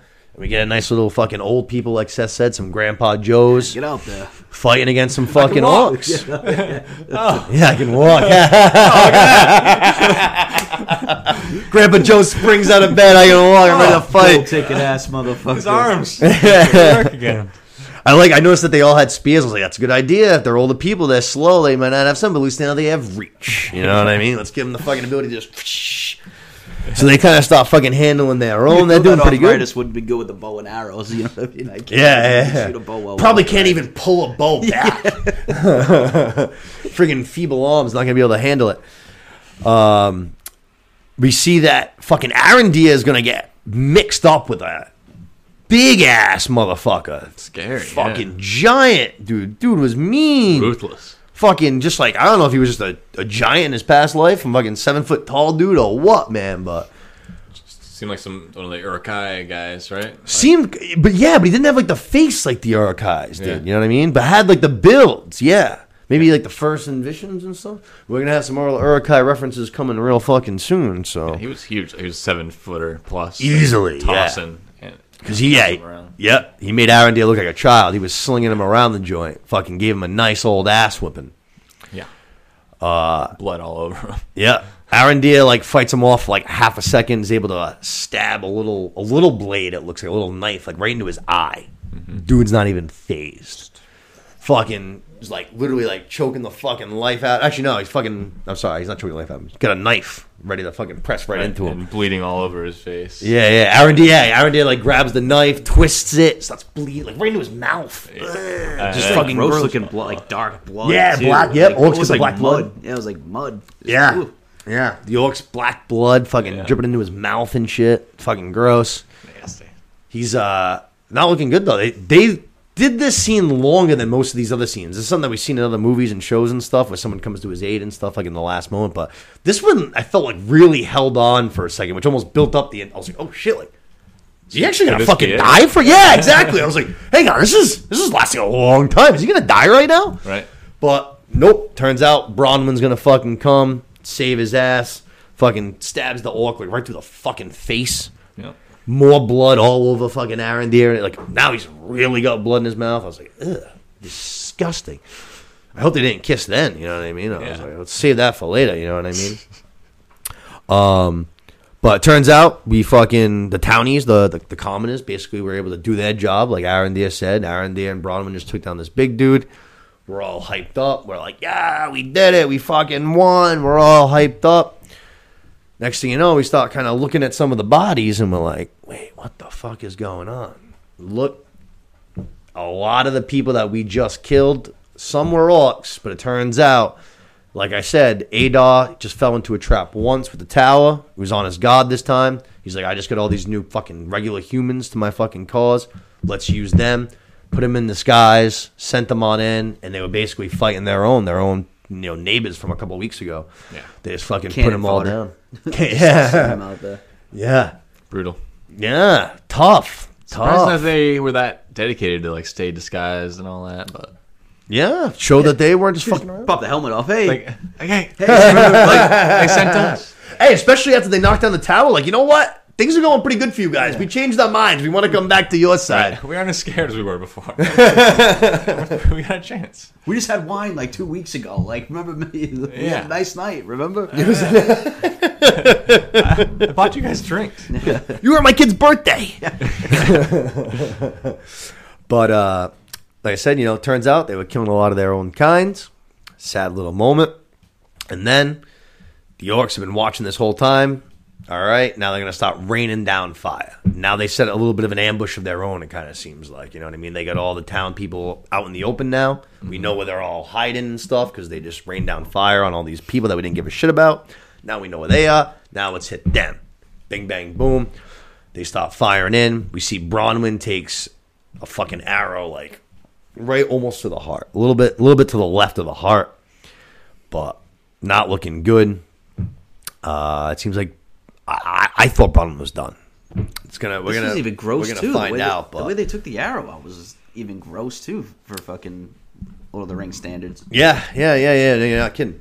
Uh, actually, no, that's where we stay. I, I'm sorry, I keep forgetting that we're kind of here for the whole episode. No, uh, no Durin, no Elrond, no Harfoots. I know. Just really just That's what makes it a good did- episode. This yeah. is like universally, I feel like our favorite storylines are those, and it true. no Just mention. combine of the two. That's a And good it was point. Still an awesome episode. Yeah, that's a good point. That's Yeah, a good combine point. the, the C and the D storylines and Yeah. ran with it. Yeah. That's a good point. Uh, so like I said, Bronwyn's been hit by an arrow. We snap it off. We're gonna fucking pull it on out, and then we're gonna use these seeds again. Third time now, we're gonna see these seeds again. These same seeds that Arondir gave it a plant, the same ones that Adar planted. He's gonna use these seeds after he pulls out the the arrow, and he's gonna friggin' just smudge him right on into the wound. And then Theo with a uh, burning piece of wood is gonna, you know, kind of burn the burn the uh, heal the wound, kind of just close it up, melt melt the flesh. God, that's gonna hurt so fucking bad. Ugh. Oh, Oh, that's yeah. gonna hurt so fucking bad. and gonna leave a nasty scar. Yeah, you need something that's like That you know, in other gushing, movies and though. stuff. Like give him Yeah. something to bite on when that happens. Like yeah, you need Yeah. something to fucking. They like they did it with just like a just like a, a plank of wood too. It seemed like that's yeah, not yeah, It wasn't that's even like not hot clean. metal or anything. Yeah, That's not Now it's sterilized. infected too. Yeah, what the fuck? Thankfully, we just smudged a whole bunch of these seeds that are hopefully magic Elvis shit in there, so maybe we don't have to worry about infections. But Yeah. Hopefully they're not just flammable. good. Hopefully there's some magic. Yeah. This isn't just gunpowder seeds. They're they're magic. Don't worry. Yeah. Um, so we're gonna, you know, kind of heal up her wounds and such, and then fucking we see that the orcs are closing on in, and they're gonna just basically break right on into this tavern. Arondir fights off like two of them for two seconds before they grab Bronwyn. They grab Theo, and Arondir's like, "All right, fuck. I guess I'm, I guess I'm screwed here." You know what I mean? Yeah. Um, but we see that fucking these orcs are gonna fucking just start like stabbing fucking people, just like one by one. You know what I mean? Like fucking Adar comes kind of in and fucking he's kind of asking some information and shit like that. Like, hey, you know, where's the hilt? Arondir's like, "I- I'm not telling you, obviously. You know what I mean? And they're like, all right, that's no problem. We'll just start stabbing people one by one, like not a problem. Like. And again, this is where I was like, this is not your regular Lord of the Rings. Yeah. I was like, we're just gutting like commoners right now. I'm like, this is this is violent. you know what I mean? Uh, and then basically after a few of these guys die, uh, Adar is gonna go. All right, woman's next. Bronwyn's next, and that's when Arondir's finally like, all right. Actually, no, I'm sorry, it's not Arondir. Theo. Right. Theo is the one who's like, all right, stop. I'll tell you where the hilt is. Apparently, he must have followed Arondir because he's the one that went and hit it. So Theo must have been doing a little Snoopy Snoopy stalker move. You know what I mean? To follow him and figure out where he did with it. But basically, he's gonna fucking tell him where it is, and then fucking we hear the horses start rumbling. Oh shit! It's been two days. Yeah. So Numenor, the Numenoreans and Galadriel have arrived just in time, as always. We're in a we're in a bad situation. We're all getting captured, basically. And uh, we see a very cool thing that I've never seen in Lord of the Rings, or really many of other things. The first two Numenoreans that are the, like the head of the pack, they have a chain like spread across them, and they use it just to fucking clothesline like fucking thirty orcs. I was like, that's genius. Imagine like two horses galloping at like 35, 40 miles an hour, and a fucking metal chain just rips your head or your neck or something like that. Ouch. Yeah. Fucking ouch. You know what they've done too a couple of times, and uh, and I don't know, I can't recall really in any other movie or you know whatever show is like I think it did with Galadriel. She's like riding on the side of the horse Yes. when there's like you know arrows or whatever, a spear, and like they, I feel like they've done that a couple of times, and it, it's an awesome looking scene. Yeah. whenever they do it every single time. Very acrobatic. Yeah. She's fucking parkouring on a goddamn horse to dodge Very creative. Like I said, I can't remember, can't recall ever seeing that in anything else. Like Yep. I thought it was really cool. Yeah, I think she did that twice in this, right? Yeah. As on this charging. Very, very, very cool looking. Like, yeah, very uh, parkour on the horse. Yeah, similar to like the Dothraki doing all their like standing on the horses and Yep. similar like kind of dodging on the sides. So. Good call, actually. Very good call. Good call. horse lords. Yep. Um, so we said Numenor's, you know, showing up. Galadriel, like we said, doing that thing. We got a chain gang going. We see uh, the Rock and Mankind are here. My my favorite my favorite tag team. They're here. They're doing their thing. Mankind's in a fucking getting a bad situation though. Fucking orcs on top of them, fucking hammering with them with the sword. No worries though. The Rock's gonna come in and save the day. Can you smell? Uh, those two guys, I love them just for that. Just for that reference, I love them. Um, we see that Isildur is kind of over outside of the battle on the outskirts with the queen and kind of like the queen's guard kind of a thing. You know what I mean? I don't know if he got that job because he's the, the shit cleaner on the ship, but they didn't want him in there. I don't know. But you can see he's like itching to get into the fight. Queen sees it too. She says, "All right, go on, get in there. Go go get some." You know what I mean? So Go he goes. get some. Go get some. he charges in, and hey, of course, just like always in Lord of the Rings, it was the perfect time because his dad was just getting into a bad predicament as, as Sildor was charging on in. He was getting outnumbered. A bunch of orcs fucking took down his horse, took him right off of it. He lost his ride. His dad was in a you know some trouble. Sildor rides in perfectly, saves his ass. You know what I mean? Uh, so, you know, their relationship keeps getting better and better. And then Galadriel, she rides up on Arondir. Their first little conversation, if you even want to call it that, it just lasted two seconds, but elf with elf, opposite, opposite sides of the map, the whole show. And Galadriel's like, yo, where's the commander? Arondir goes, Adar, that guy right there. He's gallivanting off. But right as he thingy. Yep. Right as he gallivanting off, though, we see that he fucking hands the. But we don't see it, but he he's got the hilt in his hand, and he's getting ready. He's getting ready to hand it to the old man, and he goes to the old man, "Hey, I got a mission for you." But then Galadriel comes fucking riding on in, and he's like, "Oh shit, never mind. I'll talk to you in a minute. I gotta go." Peels off, starts fucking going. Galadriel's in chase. Halbrand sees Galadriel chasing him. Halbrand's like, "All right, I'm gonna go too. You ain't going, and you're by yourself. You know what I'm saying?" And then we get into a fucking nice little horse chase scene. I like this scene a lot. Reminded me very much of, uh, well, actually, it mostly reminded me of for two reasons. Number one was the music, the intense Lord of the Rings music, right callback.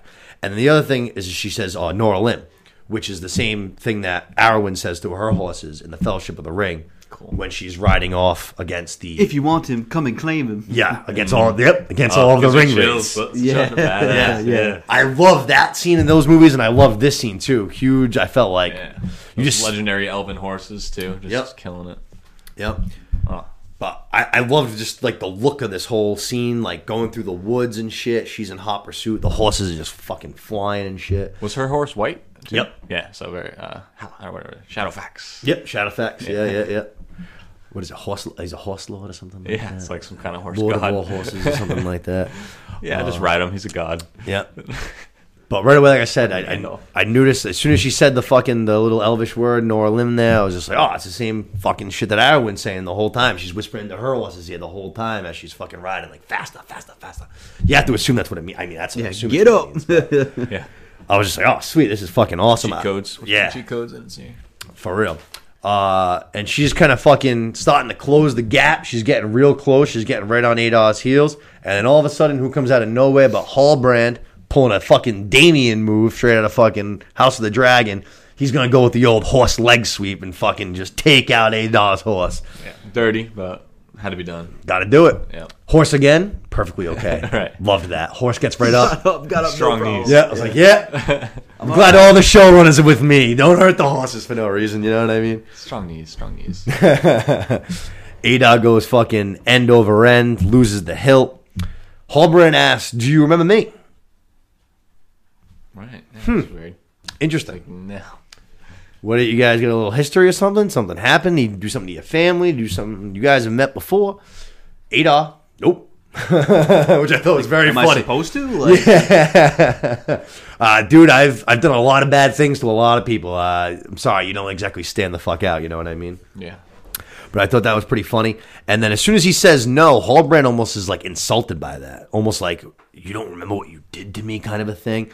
Getting ready to fucking kill him. Galadriel, though, yo, don't do that. I need him alive. We got to ask him some questions. You killing him ain't going to fucking course you, you want for vengeance. You know what I'm saying? Right. And he lays off, listens to her. I was like, all right, all right, all right. So now we got uh we got Hey Dog captured. Yeah. What, what do you think he did? Uh, his. Know, why is he pissed off? Why should he remember him? I don't know. I mean, obviously he's on the run from something. Right. or it seemed like he was. You know what I mean?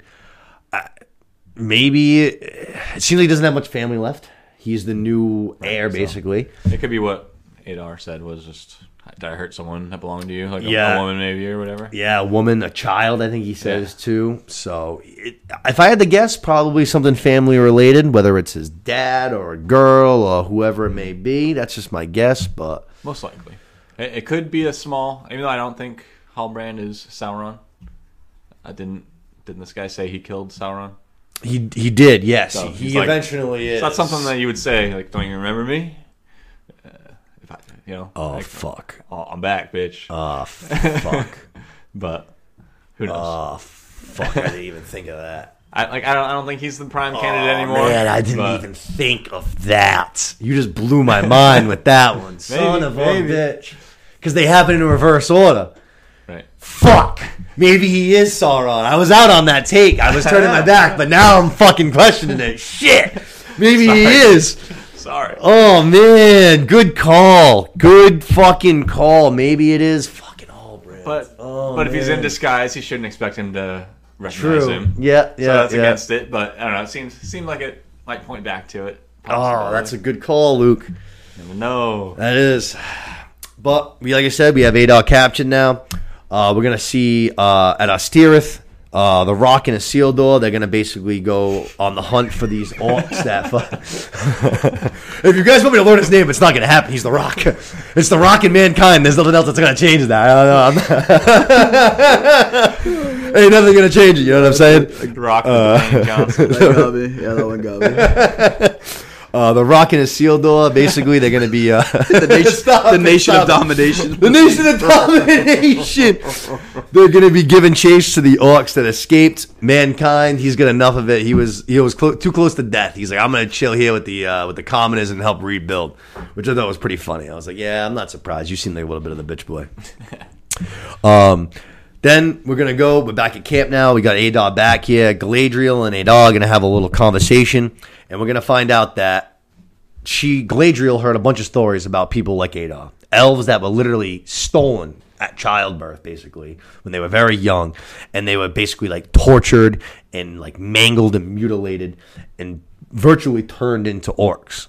Which we do know actually from like the Lord of the Rings series that Uruk-hai were elves that turned into orcs right. Through some.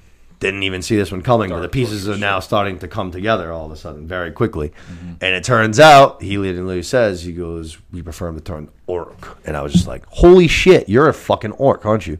He's like the beginning, he's like almost transitioning fucking from mm. elf to orc. I guess I didn't, I didn't get that all the way, but yeah, that makes sense. Yeah, he's gonna, he's basically like the first of the Uruk-hai. Yeah. You know what I'm saying? Because like I said, Right. He took it very personally. He's like, Yeah, we prefer white people. That's what we prefer to be called. Don't call us crackers. But fucking yeah, he's the he's the first of the Uruk-hai, which Yeah. I I we with a lot of anticipation about who this guy was. First of the Uruks. No one I don't think guessed that. But I was like, oh, very cool. I like that. Nice. I like it a lot.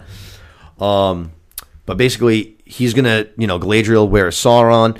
He's gonna say uh, Sauron, after the defeat of Morgoth, actually had a whole change of heart. Decided he was gonna become a good guy, gonna heal the whole entire world. Uh, and then I killed him. Yeah, I didn't like his shit, so I, I killed him. And Galadriel's like, "You, I don't believe any of that. That sounds like a whole load of bullshit." But he's like, "Nope, that's what fucking happened." We he mentions the uh, the northern cave as being the place where they were defeated. That's where like that's where Sauron went after the defeat. And I was they even show the cave from the first episode. I was like, oh shit.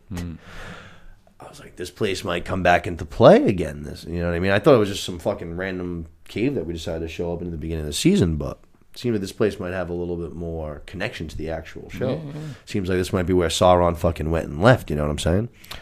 Um, but basically, Adar said he had sacrificed and left children. They went to fucking battle. He killed them. Yada yada yada.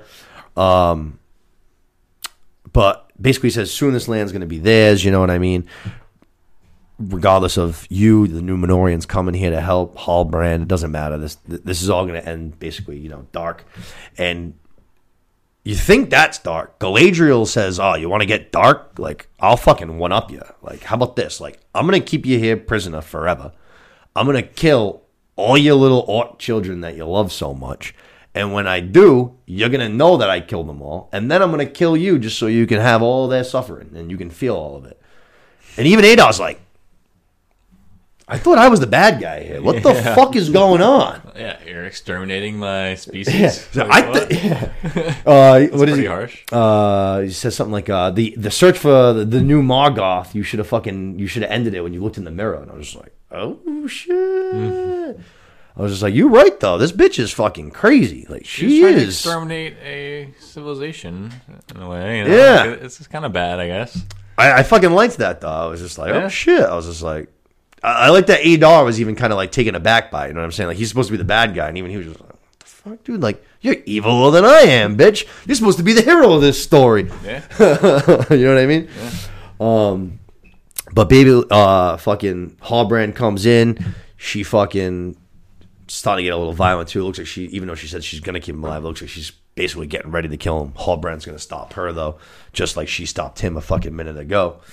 Um, but before the the scene ends, we see Adar to Halbrand. The last word spoken, he says, "Who are you?" No answer. Screen kind of just goes black. But now what you said, what you just said, now I'm fucked up. Now I think it's fucking Sauron. Now I'm all fucking confused. Could confused. be. It could be. Either that or someone key in. I don't know. Why, why would he know that guy? I don't know. I don't know. Obviously, Hall. I mean, like I said, we said he obviously did something to Halbrand in the past, but I assume, like I said, I've turned page. I think Halbrand's actually good. But now you said that. Now, fuck. Got me fucked Fuck! Fucked up. I'm ruined now. I don't know what to think. I'm all freaking torn, dude. man. Uh, it's all good. Um, at Ostirith, we're gonna see Bronwyn's gonna thank the Queen. Basically, you know, thanks for coming and saving the day. The Queen's like, you know, I heard some fucking tales. Basically, you're the one that actually should be getting the thanks. You know what I mean? You you're the one that actually led these people. Uh, so you know, be be proud. You did this yourself. She goes, but you know, if you're not in, she actually Bronwyn says, you know, like, yeah, thanks, but ruin's not. I never wanted it. I just kind of happened, fe- fell upon me, which is how good rulers usually come about. You know what I mean? It's not usually it's out of necessity. It's usually how the good rules come.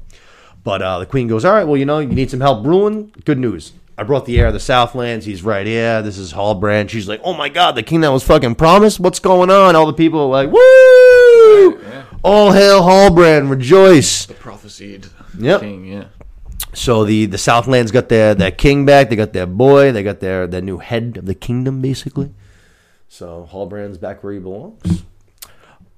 We see Arondir fucking talking to Theo.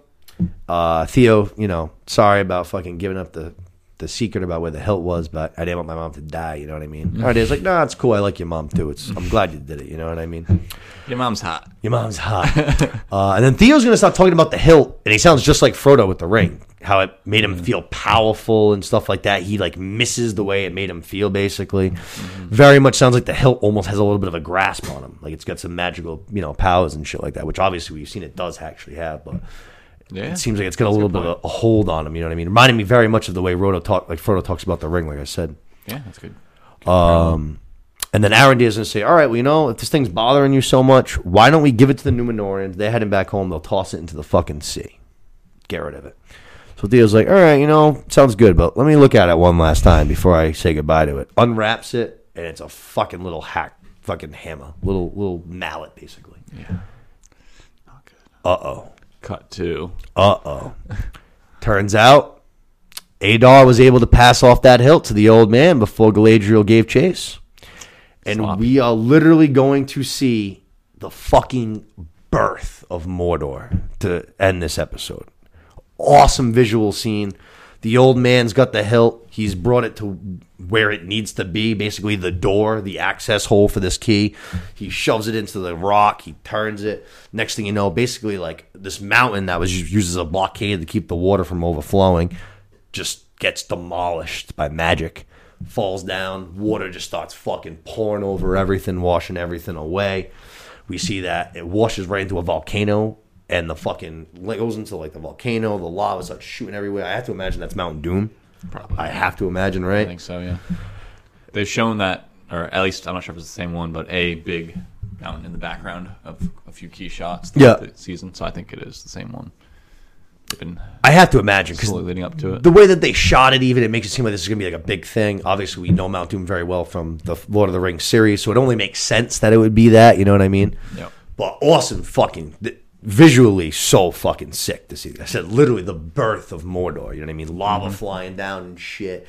Galadriel literally just watches it come at her at the end of the episode, which was gangsta. I loved Yeah. that too because it was like after the the battle was over, I was like, all right. I was kind of thinking to myself like, all right, where do we go from here? Like, what's what's the next step? And Right, that yeah, happened yeah, yeah, right yeah. away, and I was like, oh man, like we ain't done. like, Yeah. Yeah. there's a lot more to this. So, like I said, I, I wasn't expect, I didn't know what the next step was gonna be, and they just immediately like went right into it. I was like, that's just gonna be it. Like, all right, the battle's over, and I'm like, all right, we still got a couple more episodes. Right, So, right, right, right, what's- right. what's what are we gonna do? step? We just And then- captured Adolf. Right, Like, yeah. what, what's what are we gonna do? and then that happens. I'm like, oh wow, okay. So yeah, that surprised me, and the way it was, the way it was shot too. Yeah, I loved it. Yeah. And then wasn't the the ring of power forged at Mount Doom also? I believe it was. So yeah. how, how are we gonna get there with the elves like forging shit there? I don't know. It's gonna gonna take some serious plot movement to get to that point. Yeah, yeah, yeah. It's very interesting. A lot more on the table. Yeah. Yeah. I just never, I my brain never thought about seeing like the quote unquote, like I said, the birth of Mordor. I never thought we'd see Yeah. something like that. I guess yeah. I guess if you want the rings, you need to have Mount Doom. Yeah, And that's right. then- but yeah, I don't know how they're gonna make that be not hostile ground while they forge the rings. And I, don't know. Yeah, I, I guess I I, thought know. the end of season one would be making the rings, but that's probably not gonna come for a while. Uh, yeah, I can't imagine we're gonna see any uh, any actual rings this season. I think there's too much still to do before we get there. Yeah. I think uh, obviously we don't even have Sauron yet, so we kind of got to get him established before we're gonna get to there. Right. But either way, bad guys end of the day kind of get a victory here. You know what I mean? The Southlands are in fucking trouble now. You know what I'm saying? Yeah. And uh, Won the battle, but maybe I mean lost the battle, but maybe won the war. Yeah, yeah, that might be a good way to put it. Actually, that might be a good way to put it. And then, like I've been saying, man, I keep saying this fucking old guy's going to turn into a wraith or a ring wraith or a Nazgul or whatever. This is he's the guy again. He's the one that fucking Adar trusts to get the job done, and he gets the job fucking effective. done. You know what I mean? And we also actually see when the fucking water comes, Adar was actually managed somehow. We don't know how, but he escaped. He wasn't fucking. He wasn't there anymore. He was out of his shackles, and he somehow broke free. So Adar's on the loose. He was able to get out of town beforehand. I'm interested to uh, rewatch the early episodes now because that um, the guy with the sword, he had a lot of early lines in that tavern where he's like the bartender basically. Yeah, yeah, yeah, yeah. So like, I bet he has a lot of you know, subtle things. Like hidden meanings behind what he's saying. Right. Yeah. Like he defended uh, Arondir at one point, right? Yep. He caught a punch for him or whatever. So Was it the same guy? Or? I thought so. Maybe- Oh, I don't know if that's. I don't know. See, that's like a good point. That's why it's worth going back and rewatching. I thought it was the, The same guy as bar- the, the bartender. I actually think that the barkeep was the guy that was fighting in this episode with like the spear. He actually ended up dying. okay. I think that was. I'm, I'm combining. I think that was the no, guy right. that 'Cause, caught yeah, the this. punch. No, I think you're probably right. Because the the guy they stole the hilt from was just like some That's random guy on the, the edge old of town. guy. Yeah, he was like we didn't meet him until after the hilt was stolen, basically. Right, Right. right, Okay. right, right, bad. right. Yeah, you're right. Yes, yeah, yeah, Right. yeah. I think the the guy that was fighting and was doing work until he ended up dying. Okay. so same thing. Need, need to watch those early Yeah, yeah, yeah, townsfolk episodes. But, but yeah, I was off on that one. My bad. Um, but that's gonna basically wrap up that episode. Awesome episode. First look at battle. Like we said, probably our favorite episode. It seems like almost unanimously, and that is without some of our major characters that we've all established that we've loved not even being in it, which I think says how good the episode actually was. Yeah. Definitely. Yeah. No Durin, no Elrond, no Harfoots. So I have to imagine next week they'll probably be a, a Probably big go back to part. that, right? Yeah, yeah. I, I'd have to imagine they're going to be a big a big part of it. Um, I don't know how much story there's left to tell down here for the rest of the season. Actually, I don't know. We'll see. I guess, but I- it seems like they kind of uh, took down their enemy, so now it's gonna just kind of establish. I don't know. We'll see. How many They- more episodes? Two. Yeah. Yeah, so- they've done enough too. Like I said, the way that this season's been and exceeded my expectations. That regardless of what they do, I have faith that it's going to be really well Good, done. yeah. it's going to be good. Yeah. I think we'll probably find out who the stranger is, Meteor Man. We'll find out who. it is True. by Yeah, we makes still got to deal too. with him. Yeah. We had those new bad guys from last week. Those cultist looking like elves. I don't even know. They were all in white, looking very Right. They were looking for him. They were tracking him. Yep. So we still have a lot to unpack in two episodes. You know, I like what I it. Like But- the mystery. Yeah, yeah. Damn good episode. Damn good episode. Like we said, probably our favorite of the season. Yeah. Oh yeah. Yeah. Well, new one's only a couple days away already. You know what I mean? We are really behind today, so this one's going to be a long one for you guys. Uh, let's dive into House of the Dragon. And Mitch, if you don't mind, before we start, that black wire that's dangling right there from the camera thing, inside the camera, right next to the wire that's already plugged into it, there should be a spot. If you could just plug that in to make Oh, sure that we don't die. Should be, I think, yeah, you should be able to see it. Yep, I was to say, I think it is towards the front.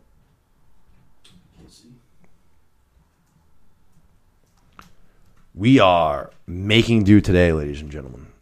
Making do today.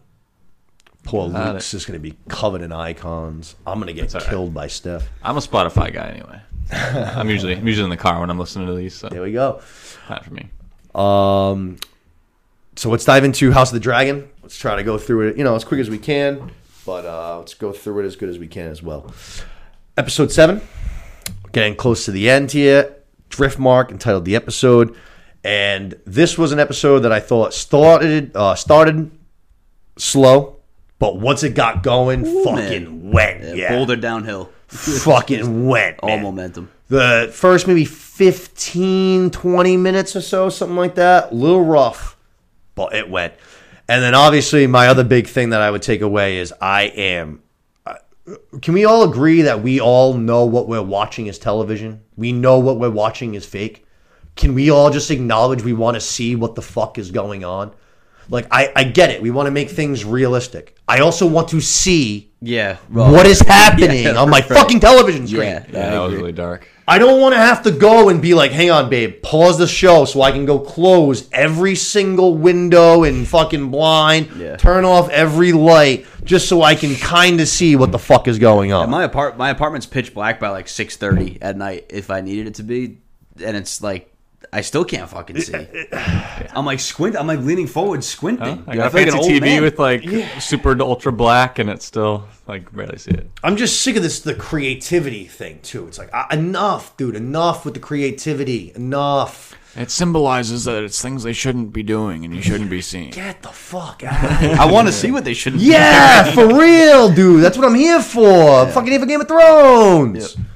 Uh, but with that said, this episode was very Game of Thronesy. This is what everything I love about Game of Thrones, man. This was it. I love this episode.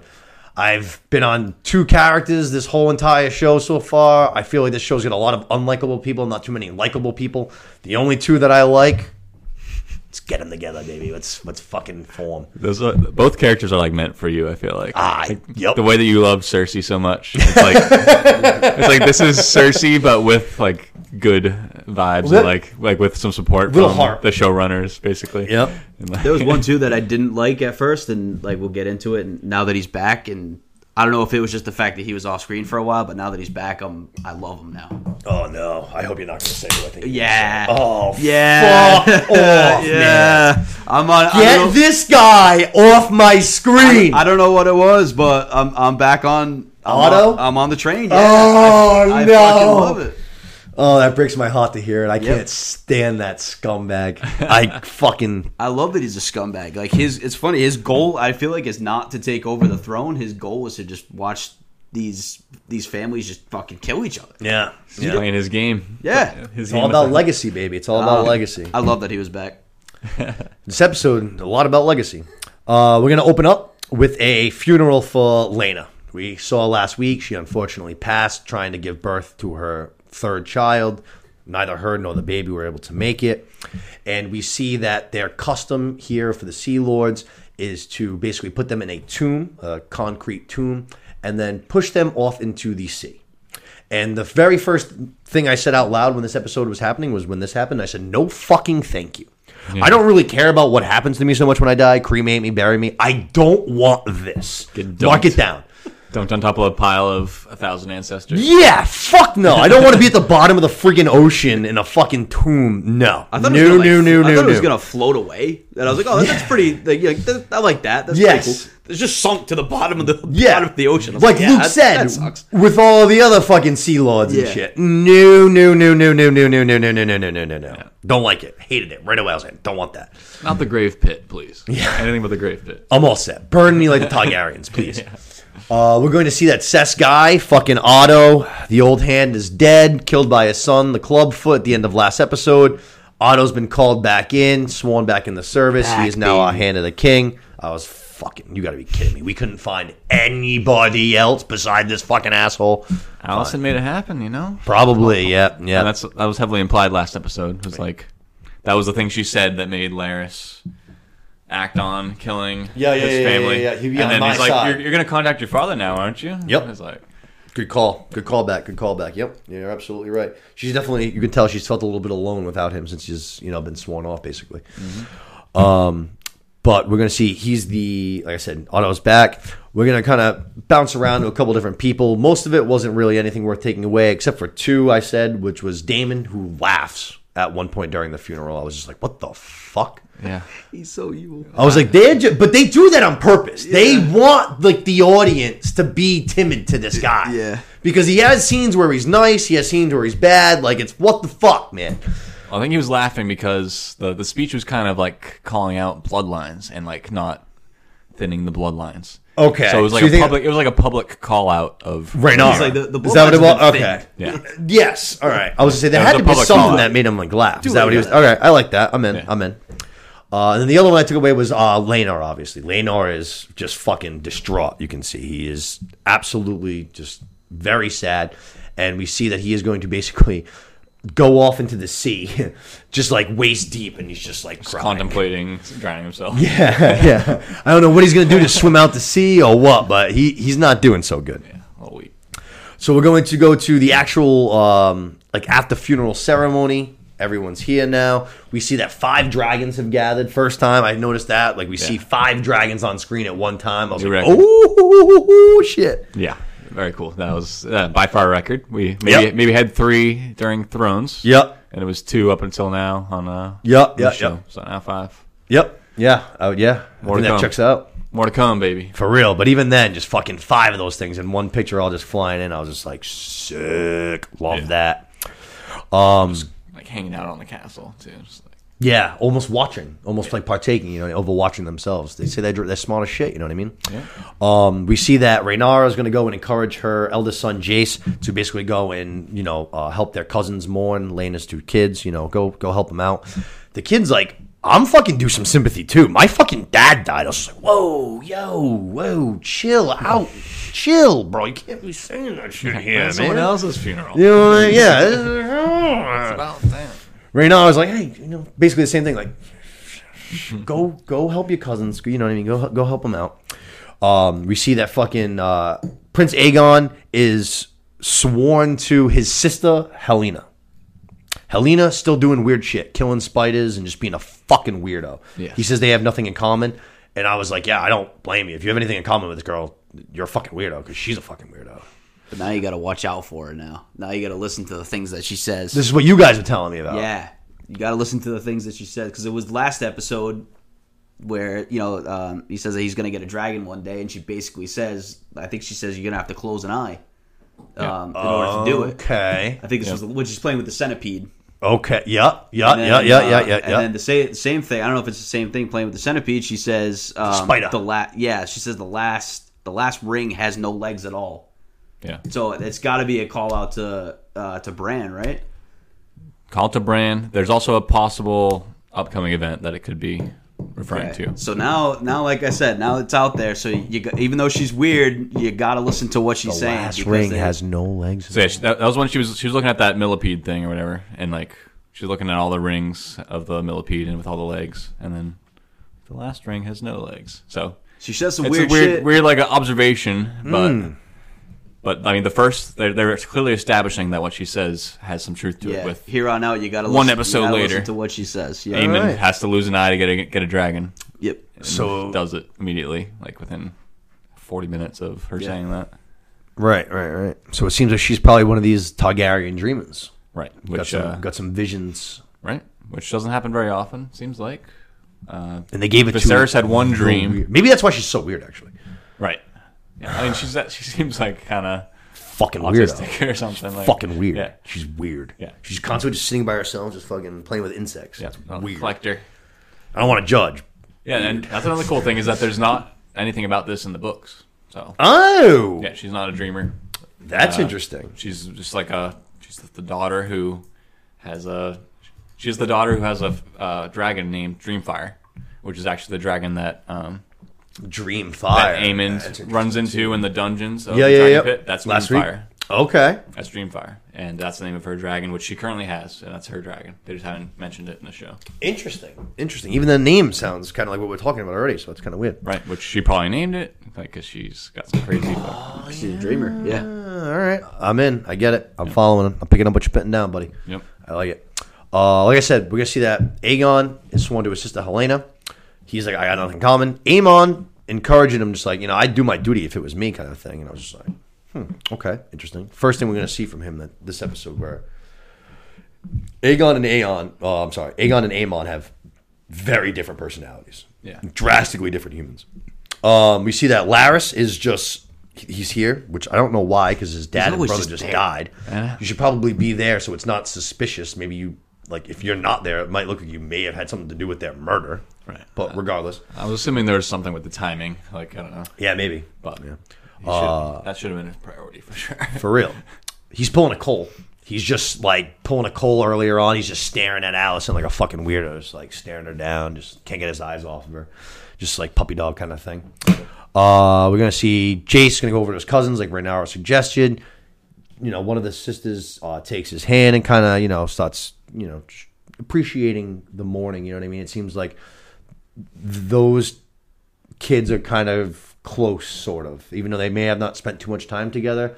Seems like uh, whichever one of Laena's daughters it was appreciates Jace being there. It seems like they, you know, might be pretty close, even though technically they're not actually, you know, that related. Right. No, it seems like yeah, they're on they're on uh, good terms. Yeah. and supporting each other. Like like you said, he goes to stand next to her because her mother just died, and she like I'm pretty sure it was her that reached out and grabbed his hand. Yeah, yeah. She knows his maybe I don't know maybe it's because his father died, but Well, we're gonna find out. It's probably a good thing that they're gonna be getting along because they're gonna need each other. You know what I mean? Um, we see that uh, Lord Corlys is preparing Rhaenyra's other son, uh, Lucerys, for basically his seat at Driftmark. He's like, "Hey, you're the heir to Driftmark. You're, you know, Laenor's oldest son. Laenor is going to be king, basically. So you're going to be entitled to Driftmark." And like a lot of children, I, I would feel like he's like, "I don't want Driftmark. That means everybody's dead." And I was just like, "Word, I, you know, I can relate to that kind of a thing. You know what I mean?" uh, heavy Jon Snow. Yeah, right here. yeah. So he's a, a bastard who is refusing Yep.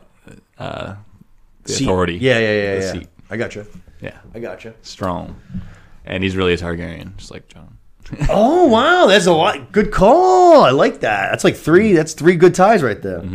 Um, so we're gonna see Laenor. Like I said, he's still he's you know we saw him at the sea. He's fucking just mourning. Lord Cole is gonna tell Carl with a Q, "Hey, go get your fucking boy. We need him up here." Uh, Viserys is going to go talk to his brother for the first time. I would have to imagine since banishing him. It's been a long time, 10 plus years, basically. Seems like Viserys, as we've seen, is doing awful. I cannot fucking believe this guy is still even making it around. It's unbelievable. He's walking on two feet. Still, decay- still decaying. Still, uh, He looks like Gollum, but he's fucking making it, man. I, I, I, I'm stunned. I can't believe it. Fucking tells Daemon, hey, let's squash the beef. I'm, you know what I mean. You can tell he's getting old. He just wants to, you know, settle things. Hey, let's squash the beef. Come back. I got you a seat at court. Daemon's like, fuck you, I don't need shit. Mm-hmm. Ends up kind of just walking away from him, kind of bouncing. Otto goes over to him. Hey, sorry about the hear, you you know, the loss of your friggin' wife. He's just like, dude, fucking leeches, man. No matter how fat they are, they always come back for another meal. And I was just like, fuck you, Otto. That's right, you fat leech bitch. yeah, that was a good line. I was like, yeah, Daemon, talk that shit, champ. Talk that shit. Yeah, hi- time does not heal all wounds. Fuck this guy. I fucking hate that Otto guy. I really do. Um, and then the last thing that we're going to see to kind of close out this scene is the king is going to go up to bed and he is going to call Alicent to Aemma, which is his previous wife who died. And no one really, Whoops. yeah, no one really calls him out I on it, but everyone's just kind of like, uh. Didn't somebody snicker? I, I, I, I, someone might, yeah, maybe there might have been like a little Maybe it was snicker, Cole but or something. I don't know. Somebody like Snickers. Yeah, no one, no one really obviously calls him out on it, him being the king or whatever. But everyone can just everyone. It's very clear now between the looks of this guy's body and his brain. He's he's fucking going, Right. man. He he's going quick. Um, from there, real quick, we're gonna see a little. Now, I'm gonna be honest. I'm gonna look right at the camera. Last week, I was very, very, very, very, very hard on Prince Aegon. If he just stops coming on people out of his window, I think that me and Prince Aegon can really get along. Because I, I get Prince Aegon. Aside from the coming out the window on people, I don't like that. Let's end that. But everything else, I'm in for. He's just drunk in his sleep on one of the castle walls, enjoying the nice, you know, summer air. Looking for some ladies with long legs. That's right. Looking for some ladies with some long legs. Just enjoying being a prince. Yeah. Otto's gonna come upon him, fucking wake him up. You stupid son of a bitch, get the fuck up here. And I was like, Otto, you're just ruining the party. We're not. We're we're just sleeping. Just having a good time. Why are you bothering us? Kind of thing. You know what I mean? Leave us alone. Did it seem like uh, Aemond might have told on him or something? It was weird how Aemond was like just chilling behind Could the be. wall. Could be. Uh, Could be. I wasn't sure. It wasn't clear. Obviously, you couldn't know. But From this episode, I- I started to gain the idea that I don't. I think this is some. I think this is who Aegon is. yeah, Uh, I think Aegon likes to party. I don't think he really wants much to do with the Game of Thrones. I think he wants to have a good time. You know what I mean? yeah. Uh, from there, we're going to go to a good conversation that I, I enjoyed, very Thronesy. Um, a lot about what this show I, I kind of feel like is about. Uh, Rhaenys and Lord Corlys, kind of about legacy and bloodlines and all that. Um, basically, Rhaenys is trying to find somewhere to place blame for the death of her daughter. Maybe it's our own fault. Maybe our pursuit of the throne has led us kind of astray and caused all this bad stuff to happen to our family. Corlys is like, bro, I'm just trying to get my girl on the throne because you weren't giving it. You know what I mean? Like, can you blame me? And she's like, bro, I know that ain't the fucking truth. You can say what you want. This is about you. You want to be fucking king. You know what I'm saying? Yeah. And be Corlys, husband to the queen at least, or yeah, yeah, yeah, king by fucking whatever you can- association. yeah, You know what I'm saying? Get Move up that. whatever angle you can. Yeah. Yep, yep. And he doesn't deny it. He doesn't go like, "What are you crazy?" You know what I'm saying? He doesn't deny it at all. So you can tell there's some truth to it.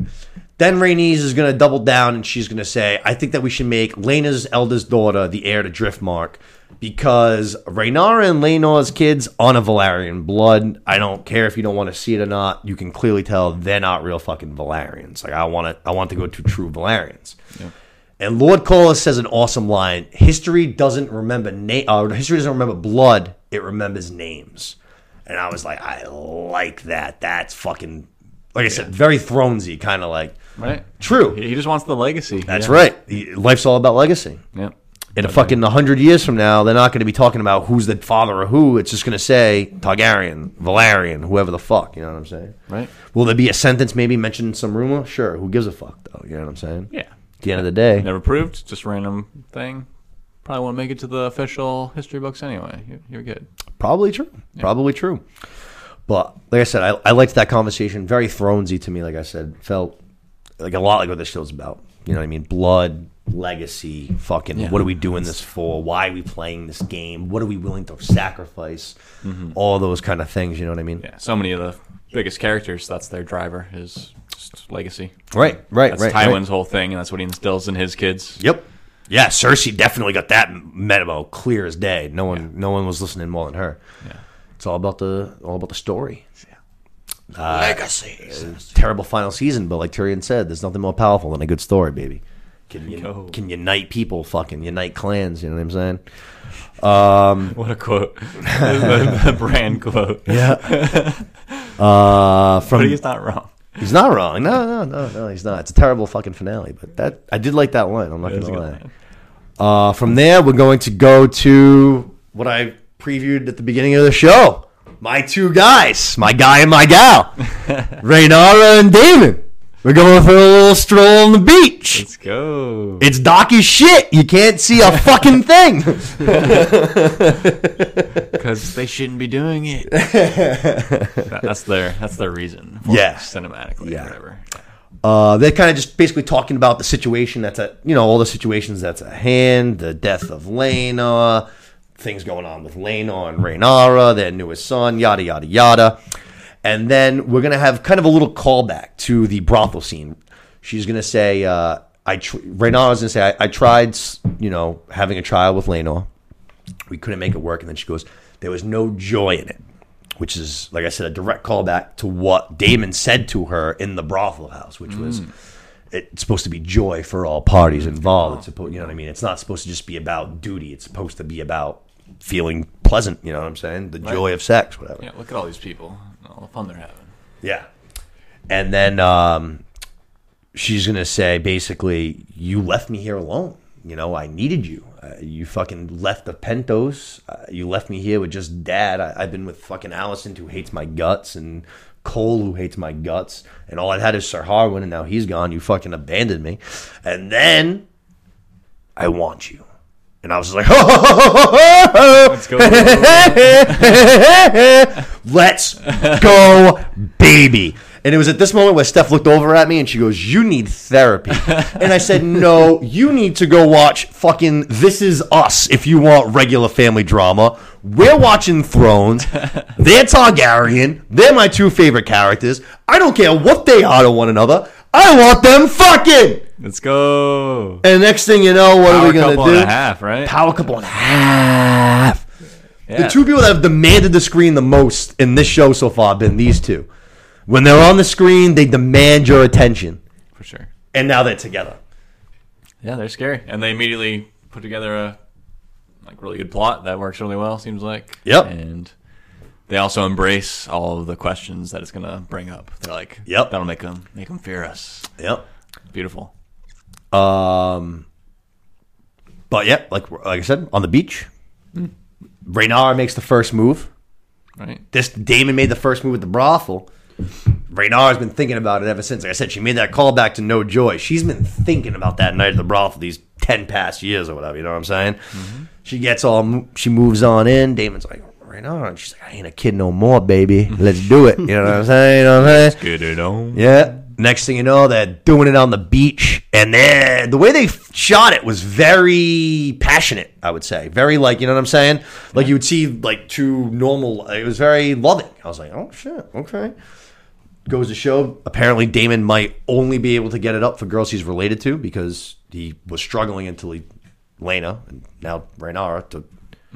We're not going to dive into all those issues, but I'm just saying there might be something there that he needs to work out therapeutically. Just saying. White hair only.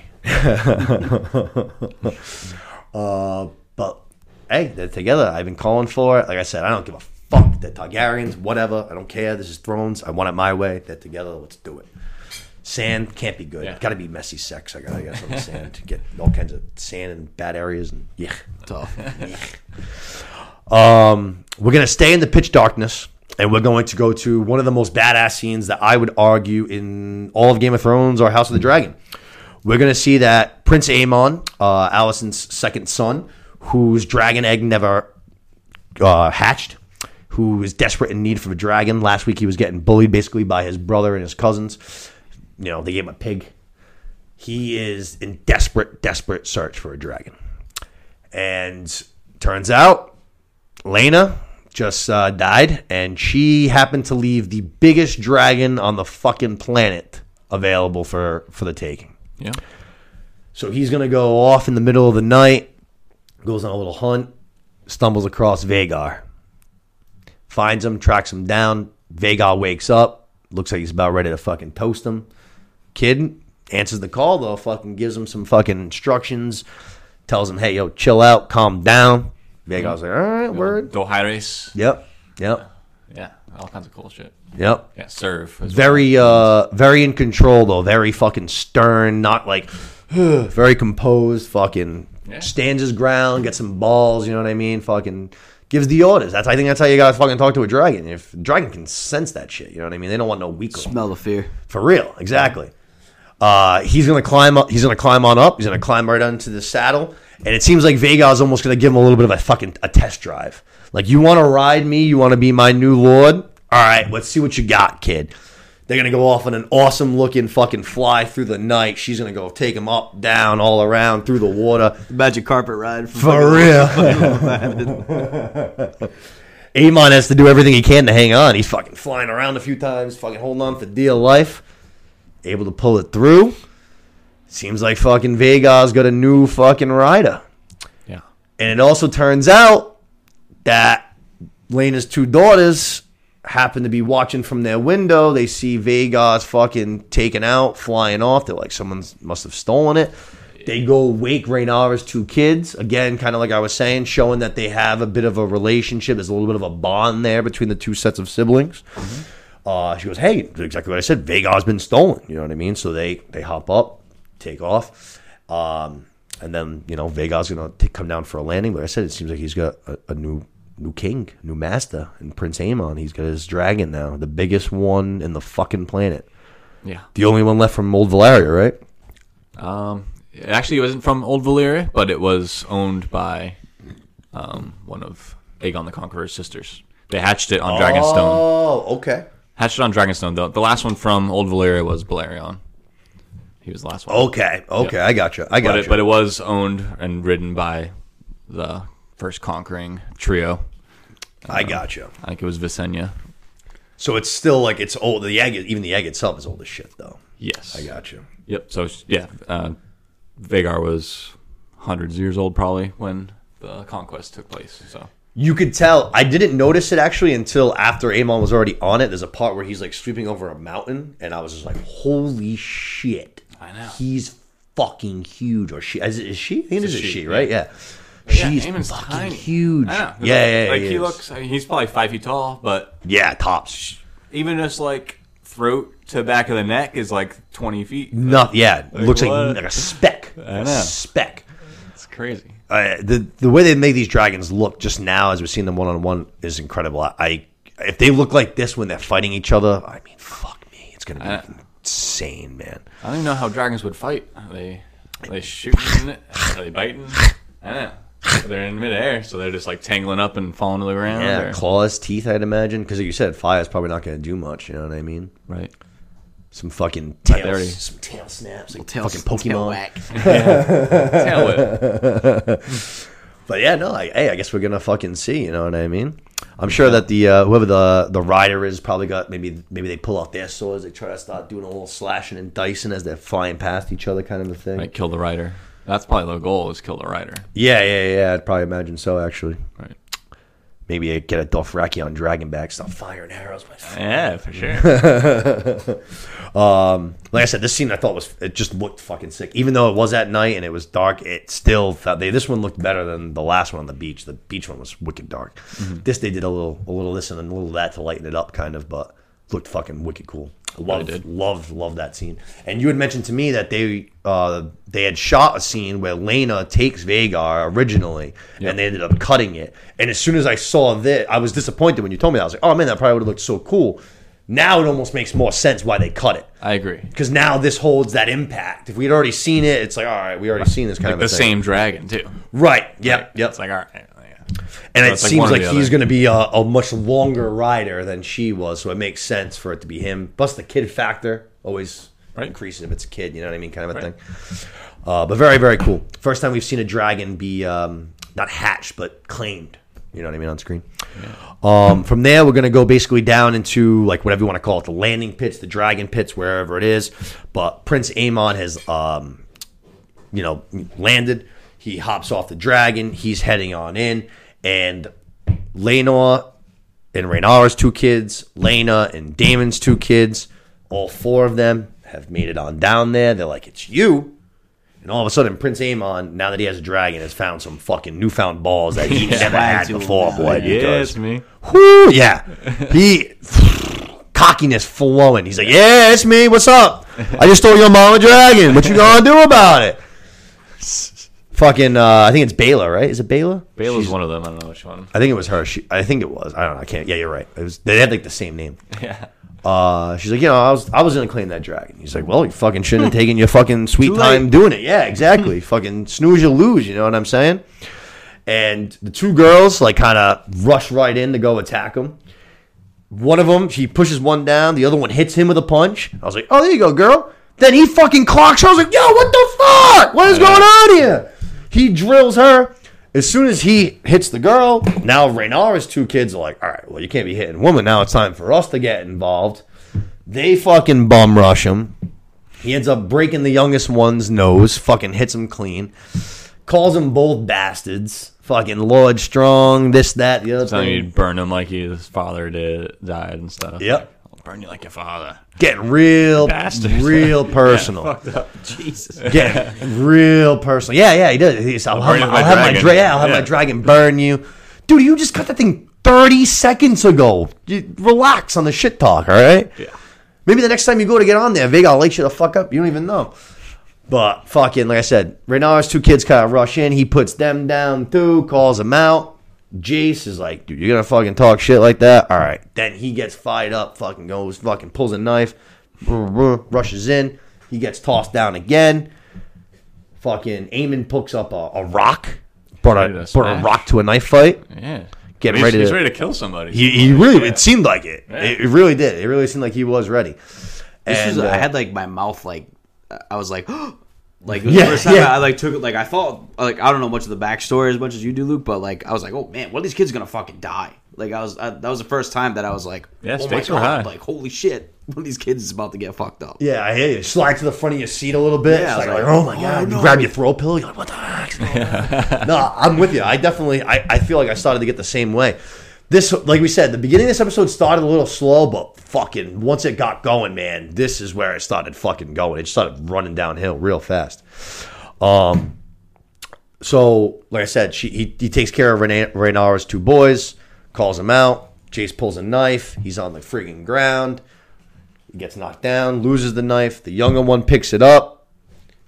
Jace throws some dirt into Aemond's face, blinds him for a second, and the younger one is it? Vi- it's not Viserys. Lu- Lucerys. Lucerys, thank Goes by, goes by Luke eventually. Okay, cool. That's even better. I like that. Easier. Yeah, much better. Uh, Lucerys fucking ha- picks up the knife that his brother dropped and fucking whoosh, slashes Aemond right across the face, gets him real good right across the eye. Yeah. and you're like, oh shit.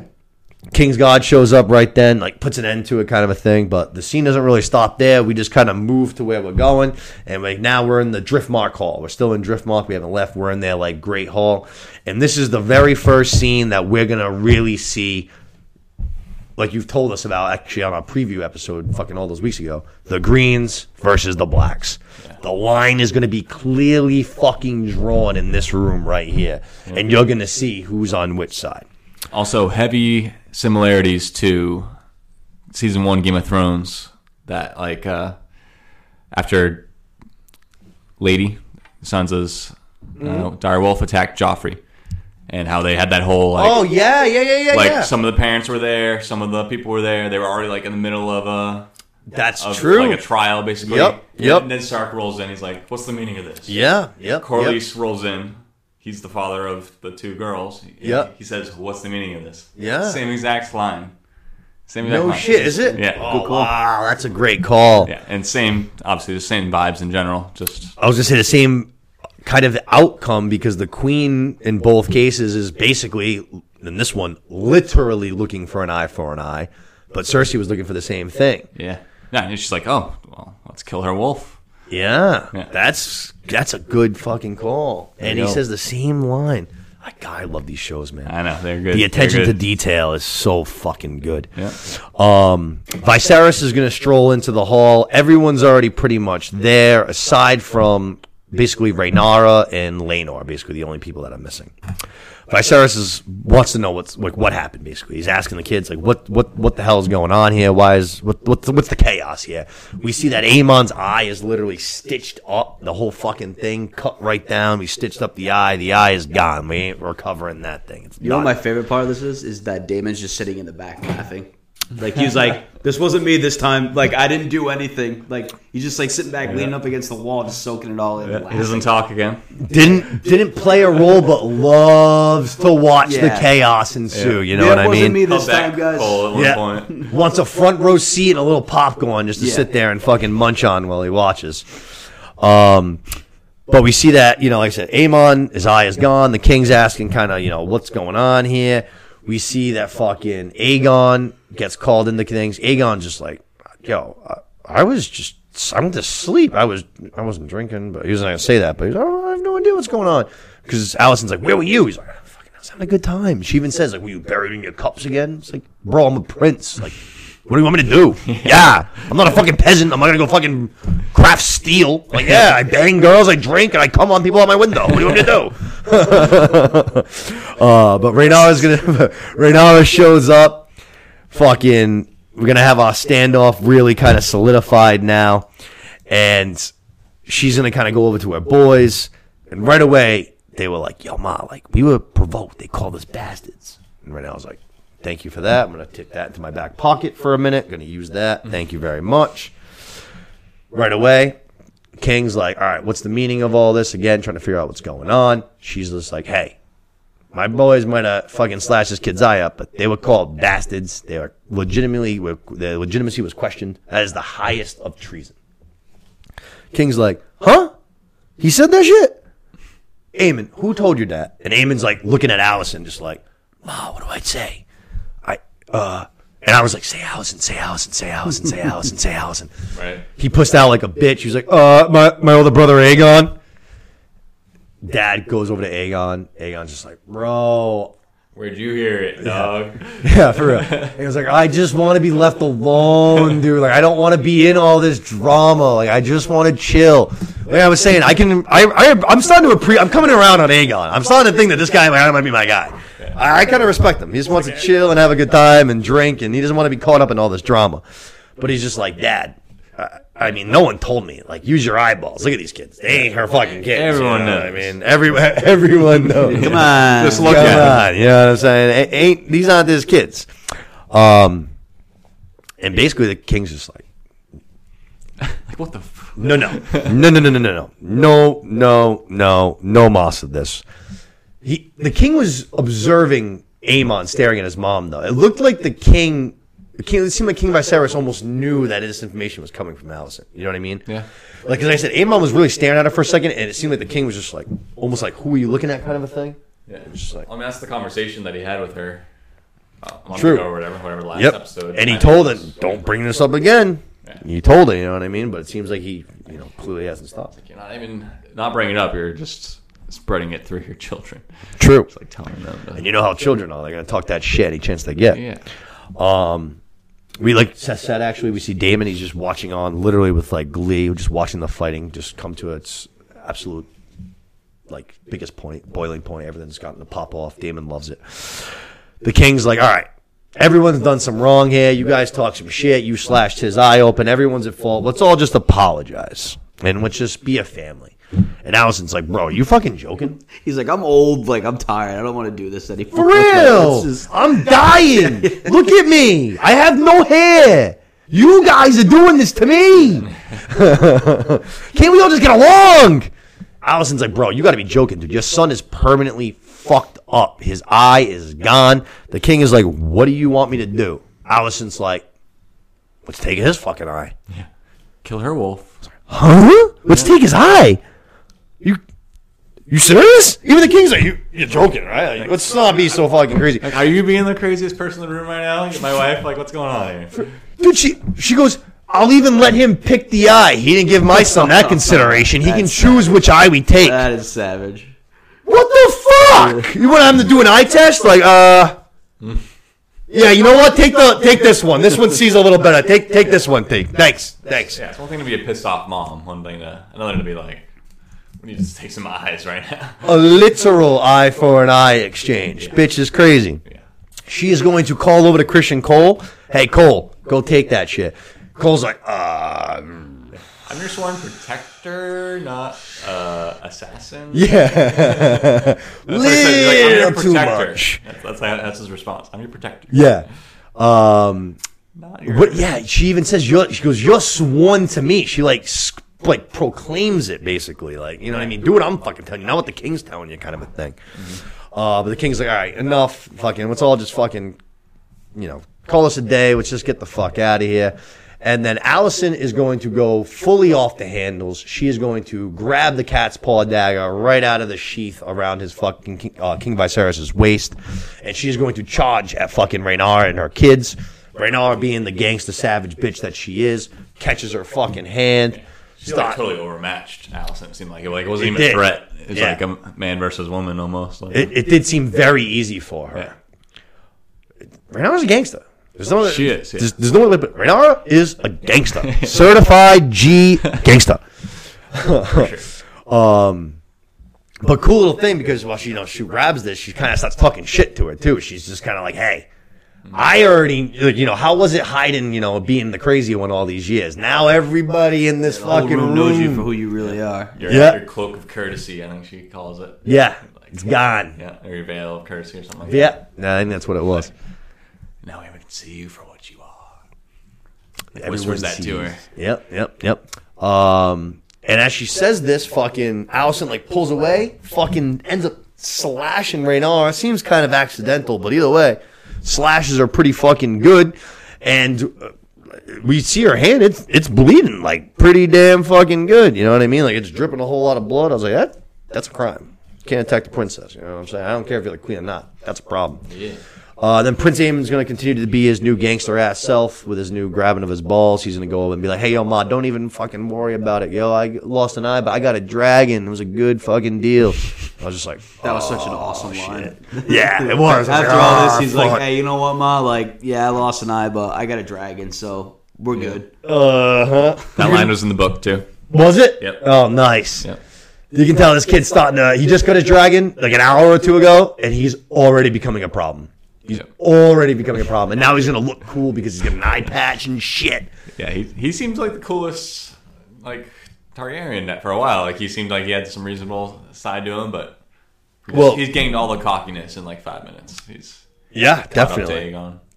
Definitely. And as soon as he delivers this line, the camera peers over to Otto, and Otto is just looking on with a huge grin, like, oh, fuck Aegon. I don't even He care if he's it. the oldest. This is my dog He right here. Yeah. Yeah, yeah, that's why I, I don't know. I made a big turnaround on Otto. He's just like, "Yeah, I'm in this guy's corner. Yeah, Like, yeah, sign yeah. me up with this guy." Yeah, yeah. He fucking, he saw it and he likes it. And uh, it's not the only thing he likes because we find out in the very next scene. We go to Alicent's chambers. She fucking Otto strolls on in, and Alicent's basically like, "Go ahead, get your little spiel over with. Like, I know I fucking I acted wrong. I acted a fool. I fucking did dirty to our name. I did dirty to my position as queen. Yada yada yada." And I was like, "Yeah, all that's absolutely true. But I also saw you turn into a G that I didn't know you could be, and you fucking." You have some balls, and I fucking see that you you want to win this Game of Thrones for the first time. and you have the capability to do it. Like, Yeah. I can see it. Yeah, Yeah, he, he was like impressed, and you could tell like right away she was just like, "Oh, word, okay, okay. okay, Dad." So and then right away she's like, "Well, what do you suggest I do next?" So you're gonna come in here and give me some compliments, you know what I mean? Fuck.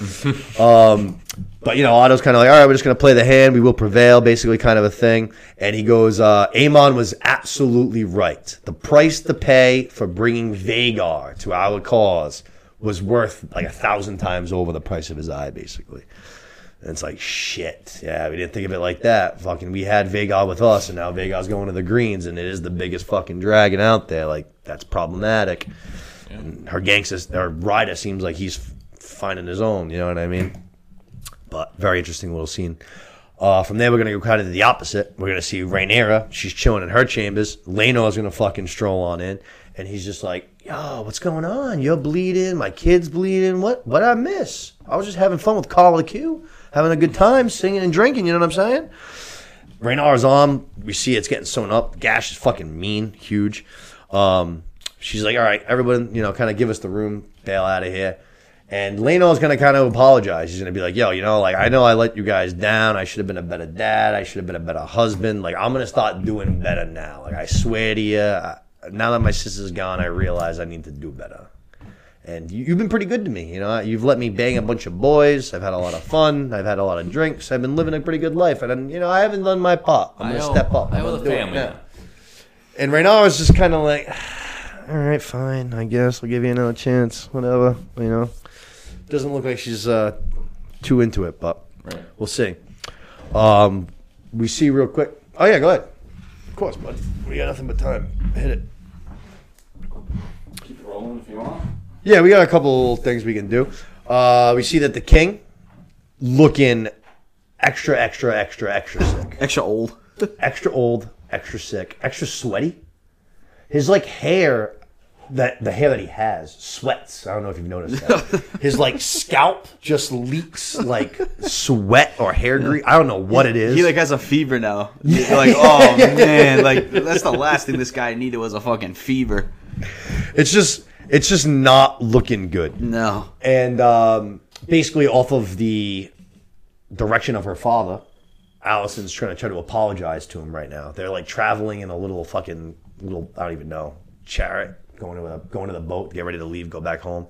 And she's like, you know, King, I'm sorry. I brought up that thing you told me not to bring up again. I, I shouldn't have done that. And the king again is just like, don't do this again. He's just like too tired to even threaten Yeah. anymore. He's just so beaten down and fucking tired, sick of He's the over it. family drama. Yeah, he's over it. He's got a back that's literally rotting away, and he has a wife and a daughter that cannot stop fucking bickering back and forth with each other. I, I honestly thought there was a chance that he was going to die in the scene fight. Yeah, me too. I, Did you? I really thought so too. Yeah. With the blankie and stuff. Yeah. It's just like, he looks so cozy. Yeah. yeah, I thought it might have been it for him too. Maybe I agree. this is it. You know what I mean? But like I said, just kind of says, all right, I'm not going to hear any more of it. I doubt that it's a real threat because he doesn't seem like he's, What's he got left? at the, yeah, he doesn't seem like he can carry out anything. at this Nothing left in the tank. for real. Uh, we go to Alicent and Clubfoot, her her fucking advisor. They're, they're on boat. They're heading back to King's Landing. They're leaving the Driftmark. And uh, Lar- Larys, this sick fuck, after killing his dad and brother, is basically going to go up to Alicent and be like, "Hey, yo, you you want one of those kids' eyes? Oh, yeah, I can get you one of those kids' eyes, no problem. I'll go get you one of those kids' eyes right now. Real discreet. No one will even know it's me. I'll get you one of those eyes." And Alicent's like, "No, no, no, nope." I know, I know this game. Later. I know this game. No. I appreciate it. I'm gonna I might need something like that down the road. But when I do, I'm gonna need some discretion and I'll I'll let you know. And Larys kind of like takes the hit like, okay, I guess I'll I guess I'll leave now. He's like, well, here's my business card. If you, need, if you need anything, just give me a call. Just like slides it on the table. Yeah. I kept waiting for him to like take it a different way too, the same way he took her last comment about. Right, yeah, yeah, yeah, Like, yeah. Does he think he's saying to more- go for it? She was much more careful on her words. I feel like talking to him. She was time also like staring yeah, she was and she was like staring at him. She was just like, No not. I'm yet. not winking. Look at my eyes. They're both open. There's no wink. There's no fingies, crossies behind the backsies. No. There's totally that. There. He, he was checking. He was like, All right. Yeah. Uh, you sure? "No as in no," or No means yes. "No as in yes." No. No means Like, no hey. means n- yes. No mean. Oh no. Okay. All right. You sure? For real. Um, but we're going to go to kind of our, our closeout here now, which was an awesome sequence. This sequence was cool. You kind of actually talked about it a little bit earlier. We are going to see that uh, Rhaenyra and Daemon have stayed here at the Driftmark. They're watching, um, you know, King Viserys and Alicent. They're the little grouping. They're all leaving. They're heading on back. They're on their boats. They've stayed in the Driftmark, and Rhaenyra is going to say basically like, "I need you, Uncle. You know, I, I need you. I can't have you leaving me again." She's going to start talking in Valyrian, and she's going to say, "I can't face the Greens alone." The first time that they're actually referenced as like the Greens, you know what I'm saying? The Greens are the blacks. Um, and then she's going to say, "Let's fucking bind our houses." if you're with me, people can't just look down on me as easily as they have in the past. You know what I'm saying? Now it's a more formidable threat. We're more st- going to take us seriously. They take you seriously. You were the actual old heir. I'm the new heir. Now we're together, heiring together. This is only a fucking a win-win for all parties involved. You know what I'm saying? She's not wrong. So Daemon's gonna basically just go, uh, all right, I'm in, but uh, what about Laenor? We kind of gotta like take care of that problem because you're married. And Raina's like, uh, right now I was like, yeah, yeah, I've been thinking about that. So we're gonna see Daemon gonna go down. I think he's like, oh, over near like by the ships down on the water. He's gonna call up Carl with a Q. He's got the hood on, so you know he means business. Whenever, whenever he's got like the, the That's not Sith far. hood on, yeah, you know that he means business. You're so right. I actually didn't even think of that, but you're so fucking right. Anytime Daemon's doing anything a little, a little bit fishy, he fucking tosses that fucking Get the hood up. on. And uh, he basically says, "Hey, call the Q, uh, I need a, a death with a fucking witness, and uh, I'll pay you very handsomely for it." So, calls like, "All right, Oh, okay, I'm- in." We go inside the keep again, and we see Daemon. He's gonna choke out this fucking god, cracks his neck, puts him out. Right. Which, yeah, I didn't know that makes sense at the time. It didn't really make sense at the time, so I'm like, huh. Okay, maybe we just That's need to we need to get to about. Laenor. He's a prince. Maybe he's got some gods protecting him. You know what I mean? Kind of a thing. Maybe that's that's the scenario. Maybe Mm-hmm. we go into like the actual back to the uh, like the their, their throne room, their hall, and Carl with a Q gonna call out Laenor and basically just be like, "You always fucking look down on me." Laenor's like, "All right, let's fucking do this." They start sword fighting. The guy that's with Laenor's like, "I'm gonna go get help." hightails it out of there. And then we see that Carl the Q has killed Laenor and thrown his body into the fireplace, burned it to a crisp. Corlys and Rhaenys come in. They're crying. They're feeling bad. They just lost their daughter. Now they lost their son. They got no kids left. Which, while it, like that's literally happening, and I'm saying that, that's what Daemon and Rhaenyra are saying over the scene. They're like, they just lost their daughter. They'd be having no kids, and they're like literally grieving, kind of a thing. You know what I mean? Um, but Rhaenyra, but Rhaenyra's saying, she goes, yeah, and everybody might think that I had something to do with it and they'll fear us and they'll think, what are we going to do next? Yep. And you can tell that they're just like, yeah. What else are we capable of? Yes, Yeah. right. They're like, this is a great fucking plan. This is awesome. And then it shows um, the wedding. They they do it real quick right mm-hmm. away. We see that. Like I First said- time in Game of Thrones with a good wedding. Yeah, yeah, yeah. Hey, Nothing bad happened at a wedding. Hey, I fucking mentioned if you want to get married in Game of Thrones, the only way to do it is to sneak off and get married in private. It's the only way to do it. Yeah. So they had no one there but their kids in the maester to do the fucking ceremony. You know what I mean? Do some freaky Targaryen ceremony.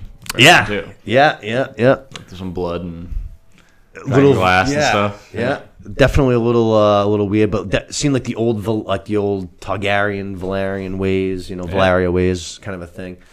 Uh, which is what they were trying to do. They were trying to. She even mentions Aegon married his two sisters. That's how we conquered fucking Westeros to begin with. You know what I'm saying? Let's do the way things way the way it used to be. Um, so they get married. The power couple is together. I love it. I don't give a fuck what their relation is. I don't care. I they're stronger because of it. That's right. They're stronger together. They were meant to burn together. And then we go to the closing, and we find out that Daemon and Rhaenyra, while they are pretty gangster badasses, they both genuinely like Laenor. And while they want to be together, they don't want to actually kill Laenor. Turns out the whole thing was a fucking plan from the get go. Laenor sails off. He has shaved his head. He is with Carl with a Q. They are heading off to the free cities to live a life of freedom and drinking wine and eating grapes and banging whatever boys they want to bang. He's free of all his responsibilities. No heir to this, no heir to that, no nothing. Doesn't he can just be who he wants to be. I liked it. Yeah, I loved it. I liked Yeah. it. Yeah, Nice liked send off for him. It was, it, and yeah, it was. It made Rhaenyra and Daemon almost more likable by like Yeah. not doing the actual killing. You know what I'm saying? I thought they were going full off the rails when they were going to kill him. I'm like, oh, they're full blown evil now. yes, right. I, So yep. they, they had me fooled too at, until the very end, and I was like, oh, nice. Yeah, I loved it. Nice I, touch. yep. Yeah. Yep. Same. I, I've thought maybe Carl called an audible and found a way to Yeah, that too. Yeah. like, for them all to survive. But but just Daemon killing that lookalike guy made it. It was clearly Daemon and Rhaenyra's plan, Yep. or at least Daemon, maybe not. Yep. You know for sure. Plus, even the way that they talked about it, it seemed like they were because she was saying she was like, we can seem, we can almost paint the face that we're this evil thing. It's almost like they want they want to seem is like, yeah, we're evil. Fucking watch out for, we're dangerous. Right. We're dangerous. yeah. Uh, but I like that. I hope that Lena fucking goes on and lives a nice, happy life with his call the queue. Yeah, I hope they have a they good deserve time. it. They do. they do. Two happy kids just trying to have a fucking have a good time. yeah. You drink wine and sing and not have to walk into whatever fucking nightmare they have to walk into, like they did the last couple of times. Yeah, for real, for real. Uh, but that's gonna wrap up that episode. Good episode, like we said. Started slow, but man, once it fucking went, it went, boy. It banged that second half. Yeah. We get the first, like I said, first standings. Fucking blacks versus greens. We kind of see where the line's starting to form. You know what I mean? Yeah, Yeah, I want to look again at that scene too, see like the reactions of the people in the background, see who reacts to defending who and stuff. Yeah. like there's definitely Yeah. people taking sides even at the moment there. I actually I didn't mention it, but I actually did like just the little shot, the little still shot they did um, at the end of the like the when Alicent goes crazy. Dame like you have Lord Corlys, he's standing behind Raynar and her kids, like mm. standing behind like with them. You know what I mean? And then Daemon has made his way over from where he was leaning, like Seth said, just kind of overwatching. He has drifted over, and he's actually I think he's like rubbing one of the boys' heads, kind of a thing, hmm. and he's just like yeah, this is my team right here. These are mine to be my guys. You know what I'm Nice, saying? yeah, very symbolic. Yeah, I thought that was a cool little shot, though. I did like that. Nice. Especially because, like we said, Daemon was kind of just watching the chaos develop, and then he was just like, "Oh, you guys, it's time to pick sides. All right, I'm over here. I'm, I'll see you guys later. I'll fuck you up." Yeah, he's lost everything else. He's ready to pick a side and throw down. yeah. Let's go. It seems like we're getting time, almost ready for battle. We saw in the preview we're gonna have another time jump.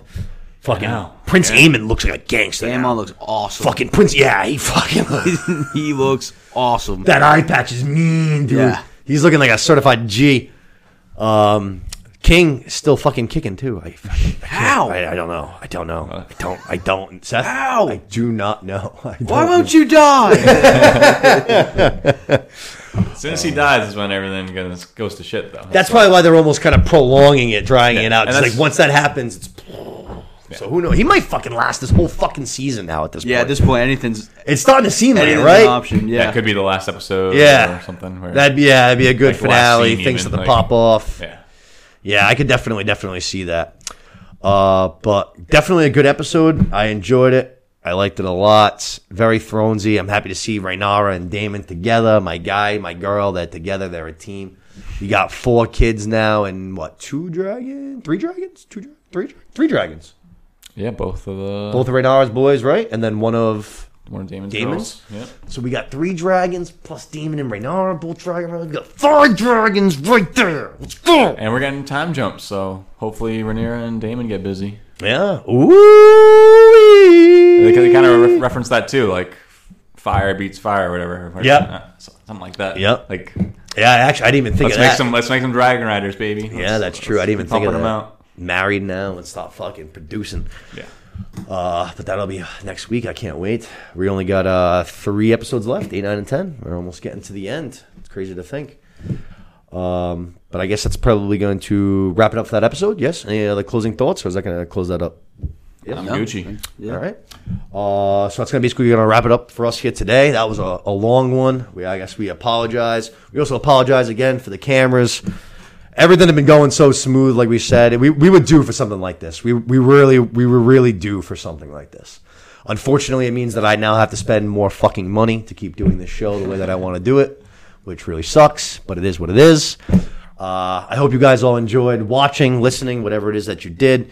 Uh, as always, I ask that you guys please, please, please share the show around on your own pages. Try to get it to any new audience that we can. The more eyeballs, the better. Subscribe to the channels, leave a comment, like the channels, leave a review on Spotify. All of it helps. Every single thing like that just moves us up on the algorithms, just gets us more eyeballs. And the more eyeballs we get, the bigger we can take this show. You know what I'm saying? So I appreciate it. I hope you guys enjoyed the show. Thank you to Mr. Rogers on the ones and twos. Again, Anytime. killing it. Kid's a natural born producer. You can tell he's been listening to sports talk radio his entire life. And then Mr. Luke Kleinen, as always, our aficionado of Westeros. Thank you for coming in again, bud. Great show. Good time. No problem. Thanks for having me. We'll talk to both of you boys again soon. It's going to feel nice to only do one episode this week and not three like I had to do last week. But uh, thanks for tuning in, and we will talk to all you guys soon. Have a good one. Later. Night, homies.